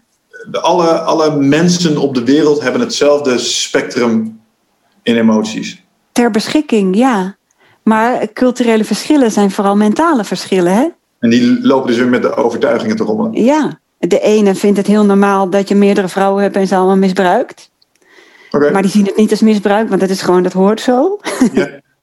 en ja, ja dus wat, dat, die voelen daar niks bij. En de andere die struikelt daar enorm over, want het klopt niet, donuts is fout, hoe kun je? Hmm. Dus daar, als je dat ziet gebeuren, dan gaat hier alle rinkelbellen. En daar gaan misschien prettige gevoelens. Ik noem maar even een extreem voorbeeld, hè? Ja. ja, interessant. Nou ja, de, de, de, de, reden dat ik het me afvroeg is omdat ik heb ook eens gekeken naar. Um, um, kijk, emoties zijn leuk. Een bepaalde. Um, ja, wat is een emotie anders dan een, een bepaalde gevoelstaat die je hebt? En, en ze kunnen ook heel subtiel zijn. Ja. en uh, zo zijn er bijvoorbeeld uh, gevoelens. Uh, geïdentificeerd en een soort van gedefinieerd die iedereen wel een beetje kent. bijvoorbeeld, het, het, ik weet niet of het gewoon. Heb je wel eens gehoord van Jugend? Nee. Zo'n bepaald gevoel, een bepaalde emotie die je kunt hebben uh, bij verwondering over de natuur. Dus een heel speciaal, als jij een mooie zonsondergang ziet, dan kan je een bepaald gevoel krijgen van totale eenheid, zeg maar, een emotie, uh, dat, dat alles zo klopt. En dat, dat noemen ze dan Jugend. Uh, ik had er nog nooit van gehoord, ze hebben het mij nog nooit uitgelegd, maar in Japan schijnt iedereen het te kennen. Snap je? Die moet in de emotie-encyclopedie, ja. Ja, nee, maar, en, en, zo, en zo zijn er misschien nog wel meer exotische emoties of gevoelens. Ja. Maar het zijn, het zijn bewoordingen van emoties, hè? Ja, het zijn combinaties eigenlijk, hè? Ja, want ik zie natuurlijk ook, er zitten 300, ja, hij ligt toevallig daar. Er zitten 350 emoties, heb ik beschreven. Maar daarna kreeg ik er nog 75 in mijn e-mailbox hè, van mensen. In de emotie-encyclopedie bedoel je? Ja, terwijl elke emotie is ook iedere keer weer anders. En elke persoon is weer anders. De gradatie is weer anders. Dus weet je, het gaat om begrijpen wat het principe erachter is. En voor de rest ga maar los in je vocabulaire erop. Het maakt niet uit hoe je het noemt. Ja. Het gaat erom hoe het voelt. Hè? En, en, en uh, in welke, bij welk stukje thema, levensthema die hoort en wat hij je wil vertellen. Ja. Ik maak wel verschil tussen emoties en, en, en gevoelens. In die zin, uh, op het moment dat ik in contact ga met jou en ik ben helemaal vrij van gedachten, dan, dan, dan voel ik op een bepaalde manier. Dus dat is een energetische waarneming Mhm. van iemand, een energie die bij mij in mijn energieveld komt. Dat noem ik voelen. Dus emoties zijn voor mij echt alle emoties die, waar iets tussen zit. Hè? Een, een overtuiging tussen. Ja. Ja. Het is, uh, ik, ik denk ook wel een, in dat opzicht een onderbelicht stuk. Misschien wel in uh, persoonlijke ont ontwikkeling, of in ieder geval voor mensen om, om, een stap in te maken. Uh, ja. Wat ik ook heel interessant vond aan het werk wat je hebt gedaan, is dat je een, een methodiek hebt ontwikkeld. Ja. Om mensen erin, bijvoorbeeld docenten, maar ook zorgprofessionals, te begeleiden om dat emotionele stuk ja. beter te kunnen adresseren. Um, nou, dat heb je vast niet zomaar gedaan. Wat is, wat is het probleem wat je daarmee probeerde op te lossen? Wat, wat nam je waar waarvan je dacht, oh nee, zorgprofessionals, docenten, die, die moeten dit ook in hun toolkit krijgen, want anders? Ik ben niet uitgegaan van een probleemstelling. Oké. Okay. Want dat is niet zoals ik functioneer. Ja, ja, ja. Ik ben uitgegaan van een ingeving die ik onder de douche kreeg. hey, ik moet iets gaan doen met emoties. Dat is een takje uit mijn bloemetje die wilde gaan bloeien. Daar moet ik iets mee doen. Ik ben de persoon om dat te doen. Daar zat helemaal geen probleemstelling of iets wat Vera wilde. Het was, het was echt van binnenuit. En daar ben ik mee aan de gang gegaan. En daardoor ben ik gaan, gaan uh, uh, uitzenden en echoen. Als een vleermuis hè, ben ik. En dat kwam op een gegeven moment, dat heeft twee jaar mijn focus gehad. Maar dan ben ik niet gaan lezen. Ik ben gaan waarnemen, gaan voelen. Waarnemen, voelen. Ik alles wat ik heb ontwikkeld is niet vanuit een bibliografie. Daarom uh, noemen ze mij niet wetenschappelijk onderbouwd. Ja, oké. Okay. Het is originele, uh, innovatieve waarneming. Dat kon ik met dit autistisch brein. Ik snap het. Dan ga ik de vraag herformuleren. Wat is het wat, wat zorgprofessionals en docenten vinden in jouw, hè, in jouw aanpak, in dat wat jij intuïtief ja. dacht, oké, okay, dit moet ik gaan bouwen, waar ze de waarde in ja. spotten? Heleboel. Ik, mijn mijn, mijn uh, studenten die zeggen: het is de meest zuivere coachvorm die ik heb ontmoet. Uh, het is, ik, bepaal, ik heb in vijf minuten heb ik, uh, kan ik prikken, precies de bal weer aan het rollen brengen naar waar het van binnenuit naartoe wil. Oké. Okay. Dus ik ben een vertaler als coach van de binnenwereld, echt de essentiële binnenwereld van de cliënt ten, ten opzichte van mij. Mm. He, dus het gaat niet om de diagnose die ik stel en wat ik, wat ik vind dat goed is en waar deze persoon heen moet. Het komt volledig daar vandaan. Ook niet van wat de cliënt wil naartoe wil, maar wat er van binnenuit aangegeven wordt, wat de bedoeling is. Het is een hele uh, transpersoonlijke eigenlijk methodiek. Echt gefundeerd op uh, non-dualiteit. Wie zijn wij werkelijk? Hoe werkt schepping? En wat is echt vanuit het natuurlijke principe de bedoeling hier? Wat je ziet bij hele, bij hele wat methodieken nu, is die zijn van bovenaf uh, ontwikkeld. Dus op, op gedrag, observeren, uh, mm. voortbeduren op theorieën. Ik heb dat volledig overgeslagen. Ik ben naar fundament gegaan.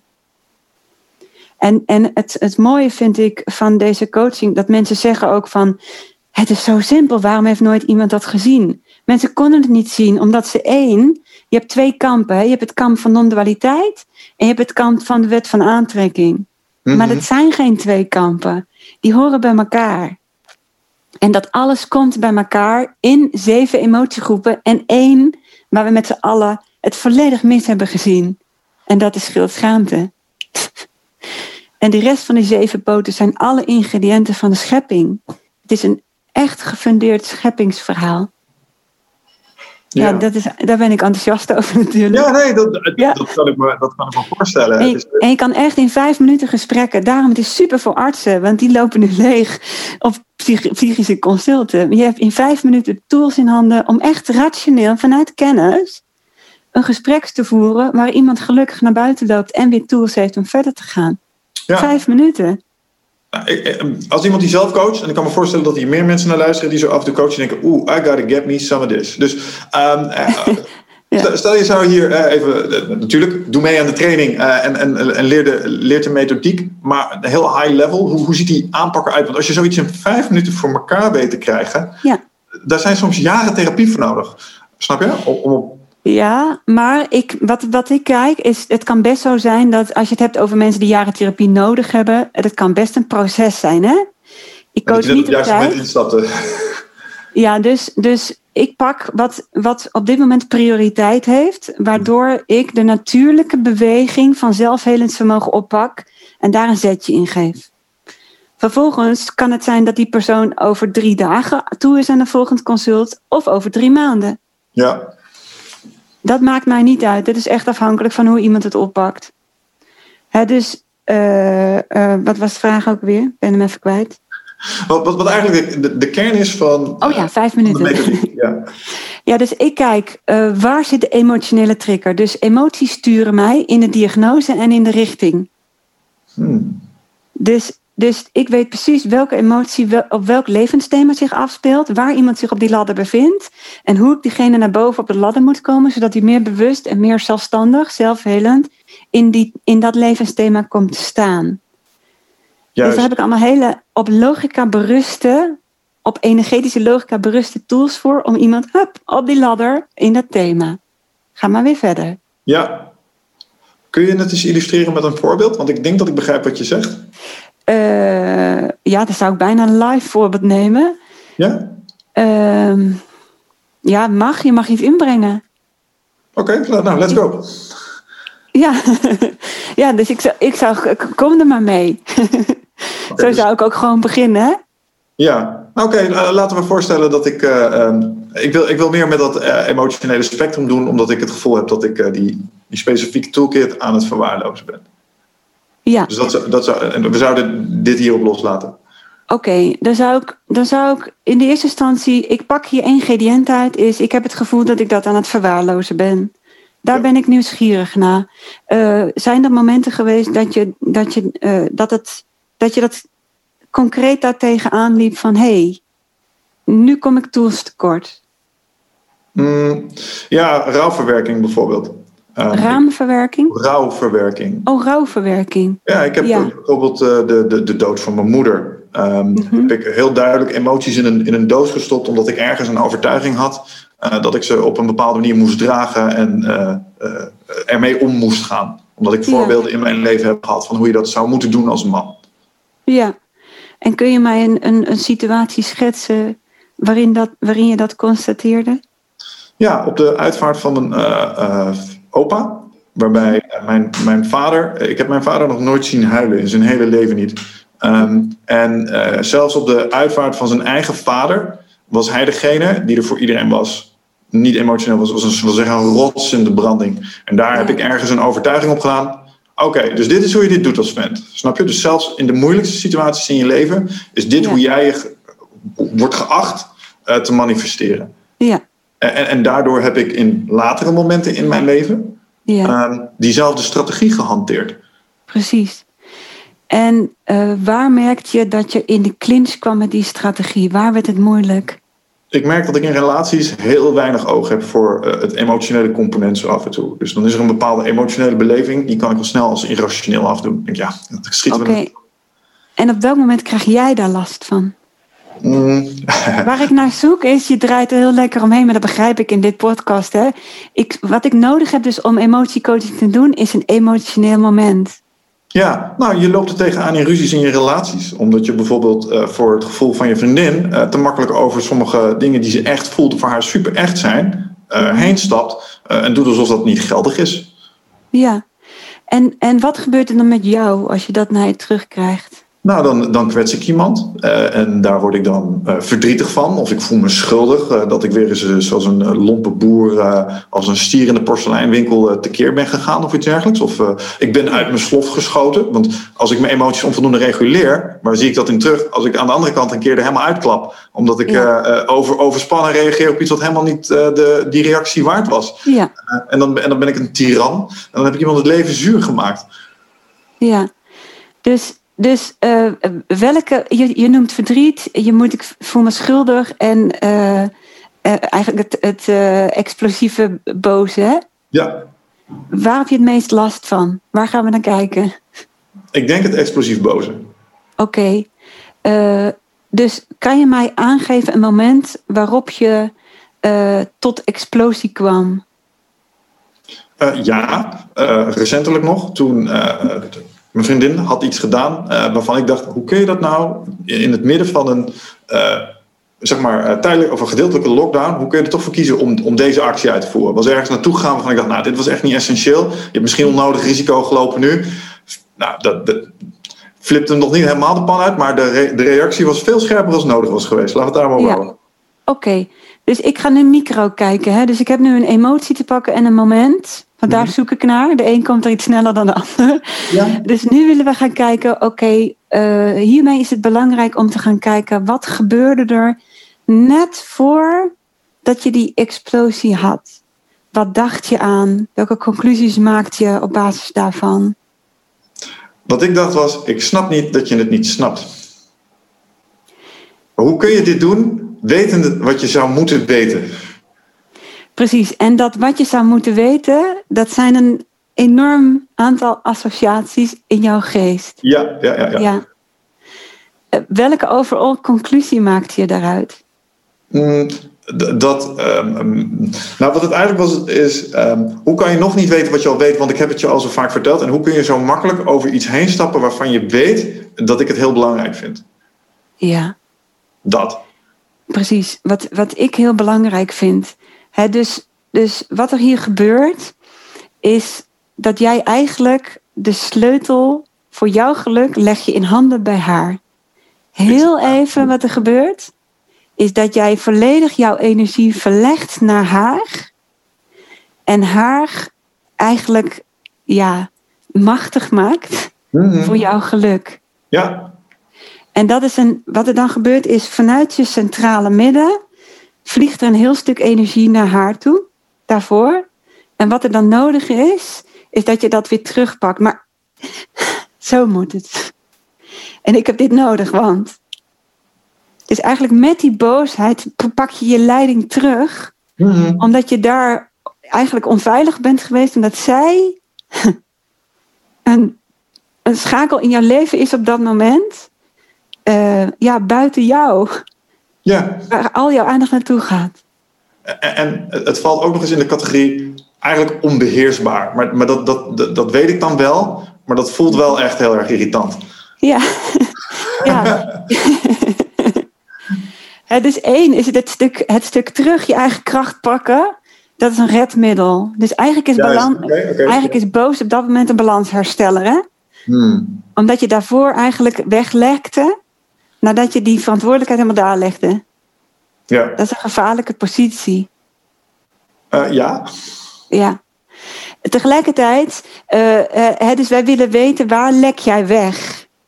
En, en op die overtuigingniveau willen we gaan kijken. Waar lek jij weg? In die zin, hoe belangrijk is het dat zij zich conformeert aan jouw regels, zodat jij veilig bent? Ja, ehm, ja, daar kan je op een aantal manieren naar kijken. En mhm. ehm, als, als ik daar op, hoe ik, uh, op, op overtuiging, principeniveau naar kijk, dan vind ik dat ik daar eigenlijk helemaal niks in te doen heb. Ja. Uh, alleen er zit ook een, een soort oerprimair instinct in mij dat dan zo af en toe even de overhand neemt. En die duwt die overtuigingen dan even weg. Want er is een grotere overtuiging, namelijk veiligheid. En dat, ja, als we helemaal terug aan het begin van dit gesprek. Dat komt omdat die overtuiging aan het begin zo scherp is neergezet. Van hey, dit is echt gevaarlijk jongens, weet je wel. Uh, let een beetje op, er zijn onzekere variabelen hier. Maar eigenlijk is, een, is iets wat ik echt geloof, is iedereen is vrij om te doen en laten wat hij wil. Ja. En dat zou ook hier zo moeten zijn. Want het is een volwassen vrouw. Die weet donders goed wat uh, goed en slecht is voor haarzelf. Snap je? Daar heb ik eigenlijk niks in te, niks in te mengen. Uh, dat zou ik zijn beloop moeten laten. Dat is een belangrijk fundament van onze relatie ook. Mm -hmm. um, dus uh, in dat opzicht vind ik dat ik dat eigenlijk zou moeten doen. Maar toch, in dat moment... Um, ja, zie ik ander gedrag uit mezelf komen. Ja. Geregeerd door die, door die emotie van frustratie en ja, ook een stukje angst. Precies, ja. Dus wat we eigenlijk in deze willen, willen onderzoeken, is dus emoties leggen bloot. Hè? Dus die willen jou mm. bewust maken wat er aan de hand is. Eén, je legt het dat bij haar neer. Twee, uh, wat komt er daarna voor een emotie vrij? Of daarvoor? Het zal iets van een basale angst zijn, hè? Ja, die je ja. niet eens meer toelaat, want je hebt hem niet genoemd. Dus, dus daar wil ook naar gekeken worden. In hoeverre is dit echt een rationele angst, een reële angst, waar we voorzorgsmaatregelen? En in hoeverre maak ik mezelf gek? Ja. En, wat en daarmee ook mijn relatie. Ja, wat bedoel je met een basale angst? Want die noemde je niet. Voor uh, dat als zij dat gaat doen, wat dat dan voor jou betekent. Mm -hmm. Ja. ja, risico. En, en dat, ik probeer risico te verminderen. Uh, en, want uh, ik denk dat het gevaarlijk is. En ik ja. realiseer me inmiddels, mede door wat we het aan het begin over hadden, door, door een stukje sensemaking, dat dat, dat, dat een, inderdaad een irrationele is. En wat ik sowieso uit deze podcast heb gehad, is dat die eerste indruk, ja. die, die, die, toen gezet is, dat die nu nog na en houdt. En dat mijn ja. gedragspatroon daarop op gebaseerd is. En, en dat stukje, die eerste indruk, ik weet niet of je zoiets kunt wegpoetsen. Ik weet niet of je daar ook technieken Zeker. Daar, daar, als, ik, als ik dit wil verbeteren, dan moet ik daaraan gaan werken. Ja, absoluut. En beseffen ook dat een gedachte een overtuiging wordt op het moment dat jij ervoor kiest om hem waar te maken. Hmm. Oh, dus daar heb, je, daar heb je invloed op in dat opzicht. Juist. Hmm. Op het moment dat jij bewust bent, dan kan, kan je kiezen. En vanuit deze positie is een keuze. Ja. Dus dat wil echt onderzocht worden. In hoeverre is dat nog waar en is dat nog dienstbaar aan mij? En op het moment dat je ziet dus, en daar hebben we noodzaak of passie, mm -hmm. dat hij niet meer dienstbaar is, in ieder geval niet in die vorm, ga ik ervoor kiezen om hem te laten gaan. En er op een nieuwe manier in te gaan staan. Ja, ja oké. Okay. Dus, dus wat je zegt is, door, door um, die eerste indruk gewoon nog eens een keer kritisch te onderzoeken, ja. uh, misschien een stukje informatievergaring te doen uh, die, die ontkracht of bevestigt of het wel of niet terecht was. Precies. Uh, en, op het moment dat je constateert, ja, maar het dient niet meer. Want in het begin was die nuttig voor je eigen fysieke veiligheid, want je wist gewoon ja. onvoldoende. Inmiddels begint die gewoon je voor de voeten te lopen in je relaties. Um, dus van daaruit de rationele noodzaak ziend om hem te adresseren, mag je hem dus proberen, als dat echt terecht is, kleiner te gaan maken voor jezelf. Zeker, zeker dat, dat, dat kleiner maken van een dergelijke overtuiging mm -hmm. vind ik heel lastig. Ja, snap ik. Ja, wat is de grote overtuiging? Mm, als, als ik kijk uh, naar, naar uh, de grote overtuiging is, je gaat ooit dood en dat is niet leuk. Uh, en, en, en COVID is daar een manifestatie van. Ja. Dus als ik, ik echt naar het alle primair zeg, ik ben ik vind het echt allemaal veel te leuk hier. En ik zou echt heel vervelend vinden als dit allemaal ooit zou stoppen. Want er zijn nog zoveel mooie dingen om te doen en mee te maken. Dus ik hou echt van het leven.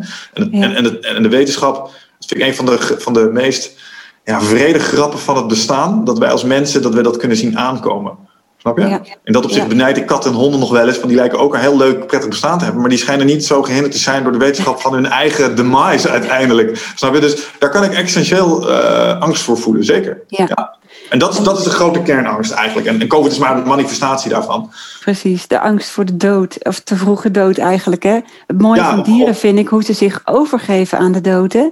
Ik, ja. hebben heel veel dieren en ook, ook overlijdens van dieren meegemaakt. En zo naar het eind toe is er altijd volledige overgave van die dieren. Mm -hmm. zie je ook bij mensen trouwens. Hè? He, dus ja. angst voor de do het dood, het, het woord dood. Hè? Zie je die ook in letters voor je? Voor je? Nee, dat niet. Maar ik zie de, de manier waarop uh, uh, zie ik voor me. En ik denk dat er, uh, als ik dan nadenk over de angst ervoor, er zijn een aantal manieren waarop dit zou kunnen gebeuren. En ik hoop op, op een bepaalde manier van dit leven uitgaan. Maar ik heb helaas door grootouders aan kanker zien overlijden, aan, aan longontstekingen zien overlijden, heb ik ook gezien hoe de laatste weken ook kunnen zijn. Ehm, Mhm. En, en, en het- misschien is de echte angst wel dat ik dan in die weken eh, de pracht die, en de awe die ik nu kan ervaren, gewoon helemaal verbitterd tot. Maar het was toch allemaal maar kloten, want deze laatste weken zijn. En dat ik dan de waarde niet meer weet te zien in mijn laatste momenten of zo, weet je wel? Want ik doe veel eh, om er zo mooi mogelijk bestaan van te maken. Maar als ik me dan in de positie plaats zoals ik eh, een aantal van mijn grootouders heb gezien, dan denk ik, nou, dat ik me heel moeilijk om in die periode niet echt helemaal te verbitteren. En, en het, eh, het einde met een bepaalde rancune tegemoet te zien of zo. Want dat heb ik van dichtbij meegemaakt. Dus, dus vandaar. Ja. Dus dat, is- dat is misschien nog wel, want dat, dat het ooit stopt. Ja, het universum stopt ooit ook, weet je wel. Dus da- daar doe je niet zoveel aan. Maar weet je, op het moment dat je dat zo dicht hebt meegemaakt, ik hoor in jou, zoals je praat, hoor ik alles van ik wil juist bewustzijn kweken, ik wil juist anders in het leven staan. Dus ik ga het anders doen. Mhm. Wat maakt dan dat je zo aan jezelf twijfelt dat je denkt dat je net zo wordt als die ander? Ik, eh, eh, ik weet het niet. Eh, misschien een gebrek aan, eh, nou laat ik het zo zeggen, ik ben al een paar keer tegen aangelopen dat ik ook maar gewoon een mens ben. Ehm, het is altijd een hele Ja. vervelende constatering. Maar ik, ik kan mezelf niet beloven dat ik, eh, dat ik het zo dapper zou doen als ik bijvoorbeeld. kijk, een van mijn grootouders, die heeft het, maar mijn opa, die heeft het zelf gedaan. Mhm. Die, die heeft euthanasie gepleegd met een, met een drankje en dat soort dingen. En dat was echt met eh opgeheven hoofd. Maar zelfs dat, denk ik.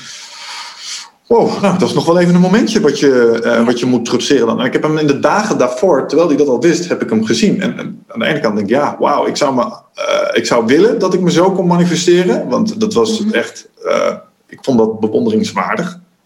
Ja. Maar ergens twijfel ik aan mezelf of ik dat zou kunnen. Want ik heb mezelf al eerder zien falen in dat opzicht. Dus ik wil niet de arrogantie hebben om te denken dat ik dat ook maar zo eventjes kan. Nee. Het is niet, is niet zomaar iets. Eh, en ik denk dat, daar- dat daar de twijfel een beetje zit. Zo van ja, het is leuk dat je het zegt, het is leuk dat je het wilt. Maar doen is nog wel even iets anders natuurlijk. Mhm. Ja, tenzij je op die andere laag gaat functioneren. Ja, nou ja, dus vandaar dat ik het Want gevoel- weet je wat het interessante is? Ja, het interessante van pijn en ziekte is dat je in dat moment volledig in het hier en nu leeft. En dat kan, je ziet heel veel mensen, een vriend, goede vriendin van mij is huisarts, Hmm. die zegt, ik zie zoveel mensen die het leven voor kanker en na kanker hebben, die zo, zo weer de liefde voor het leven voelen, de verbinding met hunzelf en de verbinding met hun dierbaren voelen. Mhm. Dat, dat hoor je ook heel veel. Op het moment dat je terug kan samensmelten met jezelf, kan er alleen maar de, vanuit verbinding kijken. Beauty is in the eye of the beholder. Hmm. Alleen maar vanuit hier kan je rancune en oordelen en, en, en eh, azijn pissen. Ja, ja. Maar vanuit hier ga je vanuit liefde kijken. Ja, en, en, het is een, en, en daar kun je misschien iets over zeggen. Want ik, ik denk dat ik in het proces zit om, om iets te doen aan mijn overtuiging op, op dat gegeven. Maar ik merk wel dat het een. Het, het, gaat, het gaat wisselen. Er zijn dagen dan, dan acceptatie. Maar er Ja. zijn ook dagen dan heb ik zoveel weerstand tegen dat idee. Ja. En dan kan Je ik. moet, je, moet in, in, je, je moet niet op de, eh, het in acceptatie op overtuigingniveau. Je moet hem voelen, ervaren. Hmm, Wat als je gewoon lekker die camera inkijkt en je probeert mij eens helemaal in te ademen. En dan bedoel ik echt 100%. Letterlijk ook met je adem. Mijn energie gewoon helemaal in je. En als je uitademt, zak je naar beneden.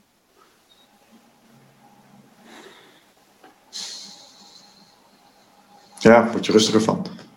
Word je alle seconden rustiger van. Hmm. En als je hier nog een- even mee door zou gaan, dan zou je op een punt komen waarvan je zegt: waar maakte ik me eigenlijk druk om?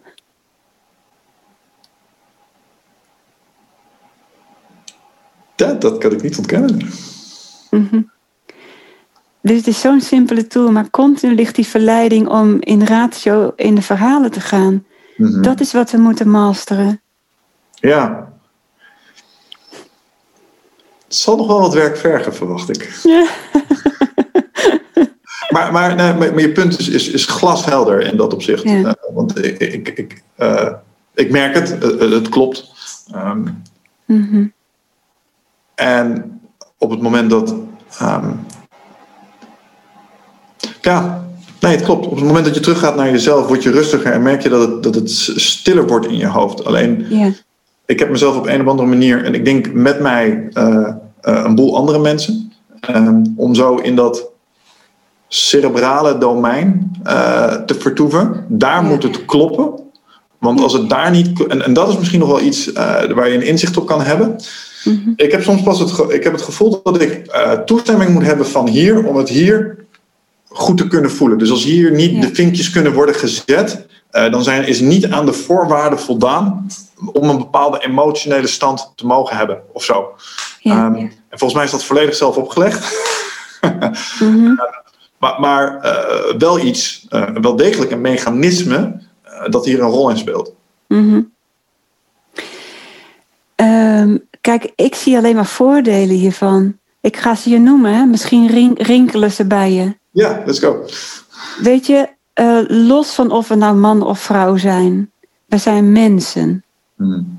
En als mensen hebben een fysiek lichaam, we hebben, we hebben onze ratio en we hebben onze emoties.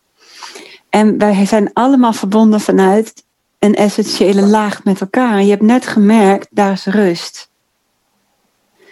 En je hebt ook gemerkt, uh, je gaat hakkelen, want je kan even geen gedachtenspoor meer vinden. Ja. Is, helemaal prima, is helemaal prima. Zolang jij je identiteit, zolang jij je identiteit ligt, legt in je ratio, wordt dit gevarenzone. Hè, omdat je dan niet altijd meer zomaar bij die ratio kan om uh, te beargumenteren. Wat je er aan voordeel voor krijgt, is dat jij synchroon gaat leven. En dus te alle tijden in contact blijft met de mensen bij wie je in verbinding bent op dat moment. En dus veel puurder en daarmee ook veel efficiënter en effectiever uh, gaat leven. Sterker nog, mijn bedrijf is heel succesvol, zelfs in coronatijd hè, hebben, mm -hmm. hebben bewogen en, en gaat het nu weer goed. Dat komt niet omdat ik vanuit ratio allerlei dingen van tevoren bedenk en klaar heb. Dat komt omdat ik in de eerste plaats deze stroom volg. En dit is dan dienstbaar hieraan. Het is een veel effectievere manier van leven. Het is een veel uh, bevredigende manier van zaken doen. Mm-hmm. Het is ook veel efficiënter zaken doen. He, ja, en die, ja, ja, ja. Dan nog heb je, heb, je de, heb je niet alleen je kennis, maar je hebt ook de helderheid van geest die hier naar binnen stroomt. Want als je hier in een fuik raakt, dan heb je de helderheid niet meer. En vanuit hier heb je wel altijd de helderheid. Het is echt en-en. Wat je wint. Het is het onderzoeken waard. Ja, nou dat... Uh, ik geef je even een pep talk, hè? Ja, nee, ik, uh, ik, voel hem, ik voel hem ook echt zo. Uh, geen zorgen daar. En, en ik, ik denk echt dat... Um, hè, dat werd gedurende dit gesprek volgens mij op een aantal momenten ook wel duidelijk... dat als ik daar voor mezelf nog een...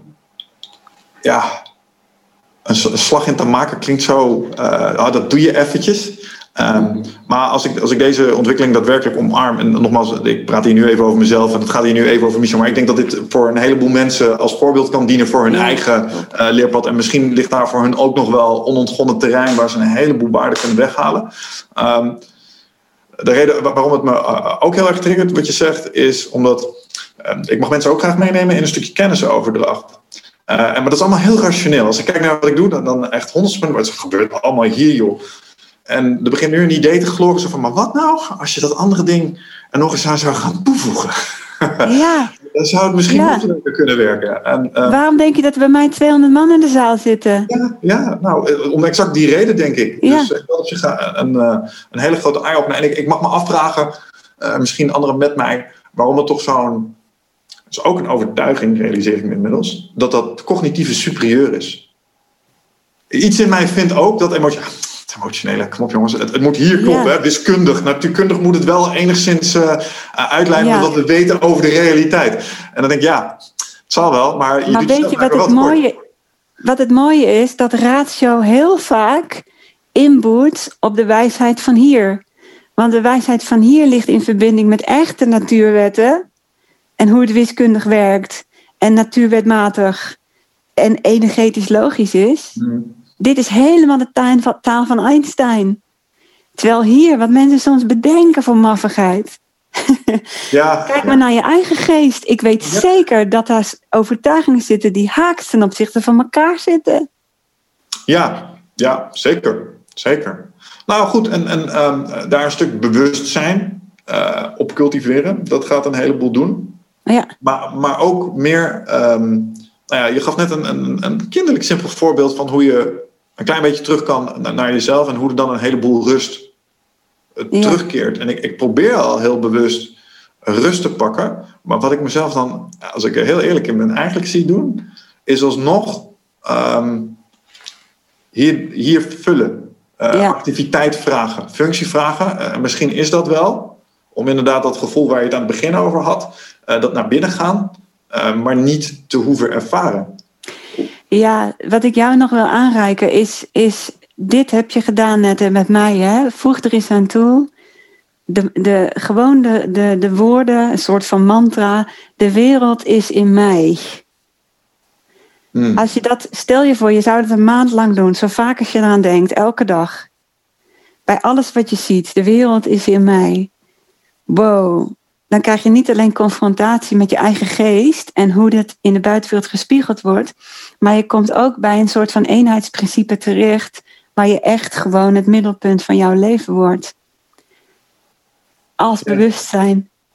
Ja, ik ga En dat dan doen. valt alles weg. Ik ga dat gewoon doen. En dan kijken wat er gaat gebeuren. En, eh, Ik ben reuze benieuwd. Ja, nou, ik zal het met je delen als je dat leuk vindt. Leuk. Ja. ja. Omdat wat, ik denk dat je daar zegt is dat je. eh, je staat in verbinding met alles, maar, maar je bent dus ook. En ik weet niet of je eigenaarschap op die manier ook bij de persoon zelf neerlegt. Mhm. Maar je hebt zelf een heleboel in te brengen op, op hoe je het meemaakt. eh, hoe je de wereld percipieert. En, en dat is genoeg om de realiteit te veranderen. En dat is misschien wel het gedachtesprongetje wat ik eh, voorheen heel lastig vond. Want toen dacht ik, ja, maar dat, dat klopt toch niet? Newtonian, het is toch nog steeds wat het is, maar tegelijkertijd is je perceptie erop. En die wordt gekleurd door je overtuiging. En die is volledig subjectief. Precies. Precies. Dat Zo maak jij ons veld weer een stukje lichter.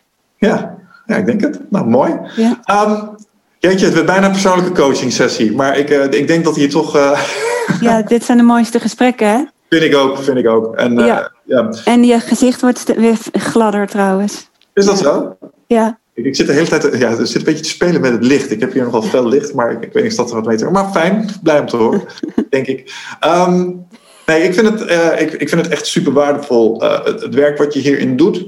En ehm, nou, het werd bij mij hè, in- in de persoonlijke context al wel duidelijk dat hier eh, nog het nodige te halen valt. En ik denk, als we weer even ook weer terugloepen naar het begin. Ehm, hè, want we begonnen hier mee met een stukje hoe kun je als mens nou in, in, in deze gekke periode, maar ook misschien een andere gekke periode, ehm, anders, anders, anders met jezelf omgaan, zodat eh, het leed, of eh, in ieder geval we met z'n allen, eh, tot betere eh, resultaten komen. En dan denk ik dat dit stuk, waarin het zojuist, eh, wat, wat we hier live zagen, eh, dat daar nou nog wel eens cruciaal in kon zijn. absoluut. We willen omhoog naar die ladder. En in verbinding met onszelf is de basis daarvan. Ja, Ja. ja. Nou, fantastisch. Leuk Dankjewel. gesprek. Ja, vond ik ook. En eh, eh, ja, eh, wat mij betreft, want ik weet dat Wigert het ook heel erg jammer vond om je niet te spreken. en dat het Mhm. even in deze virtuele setting moest.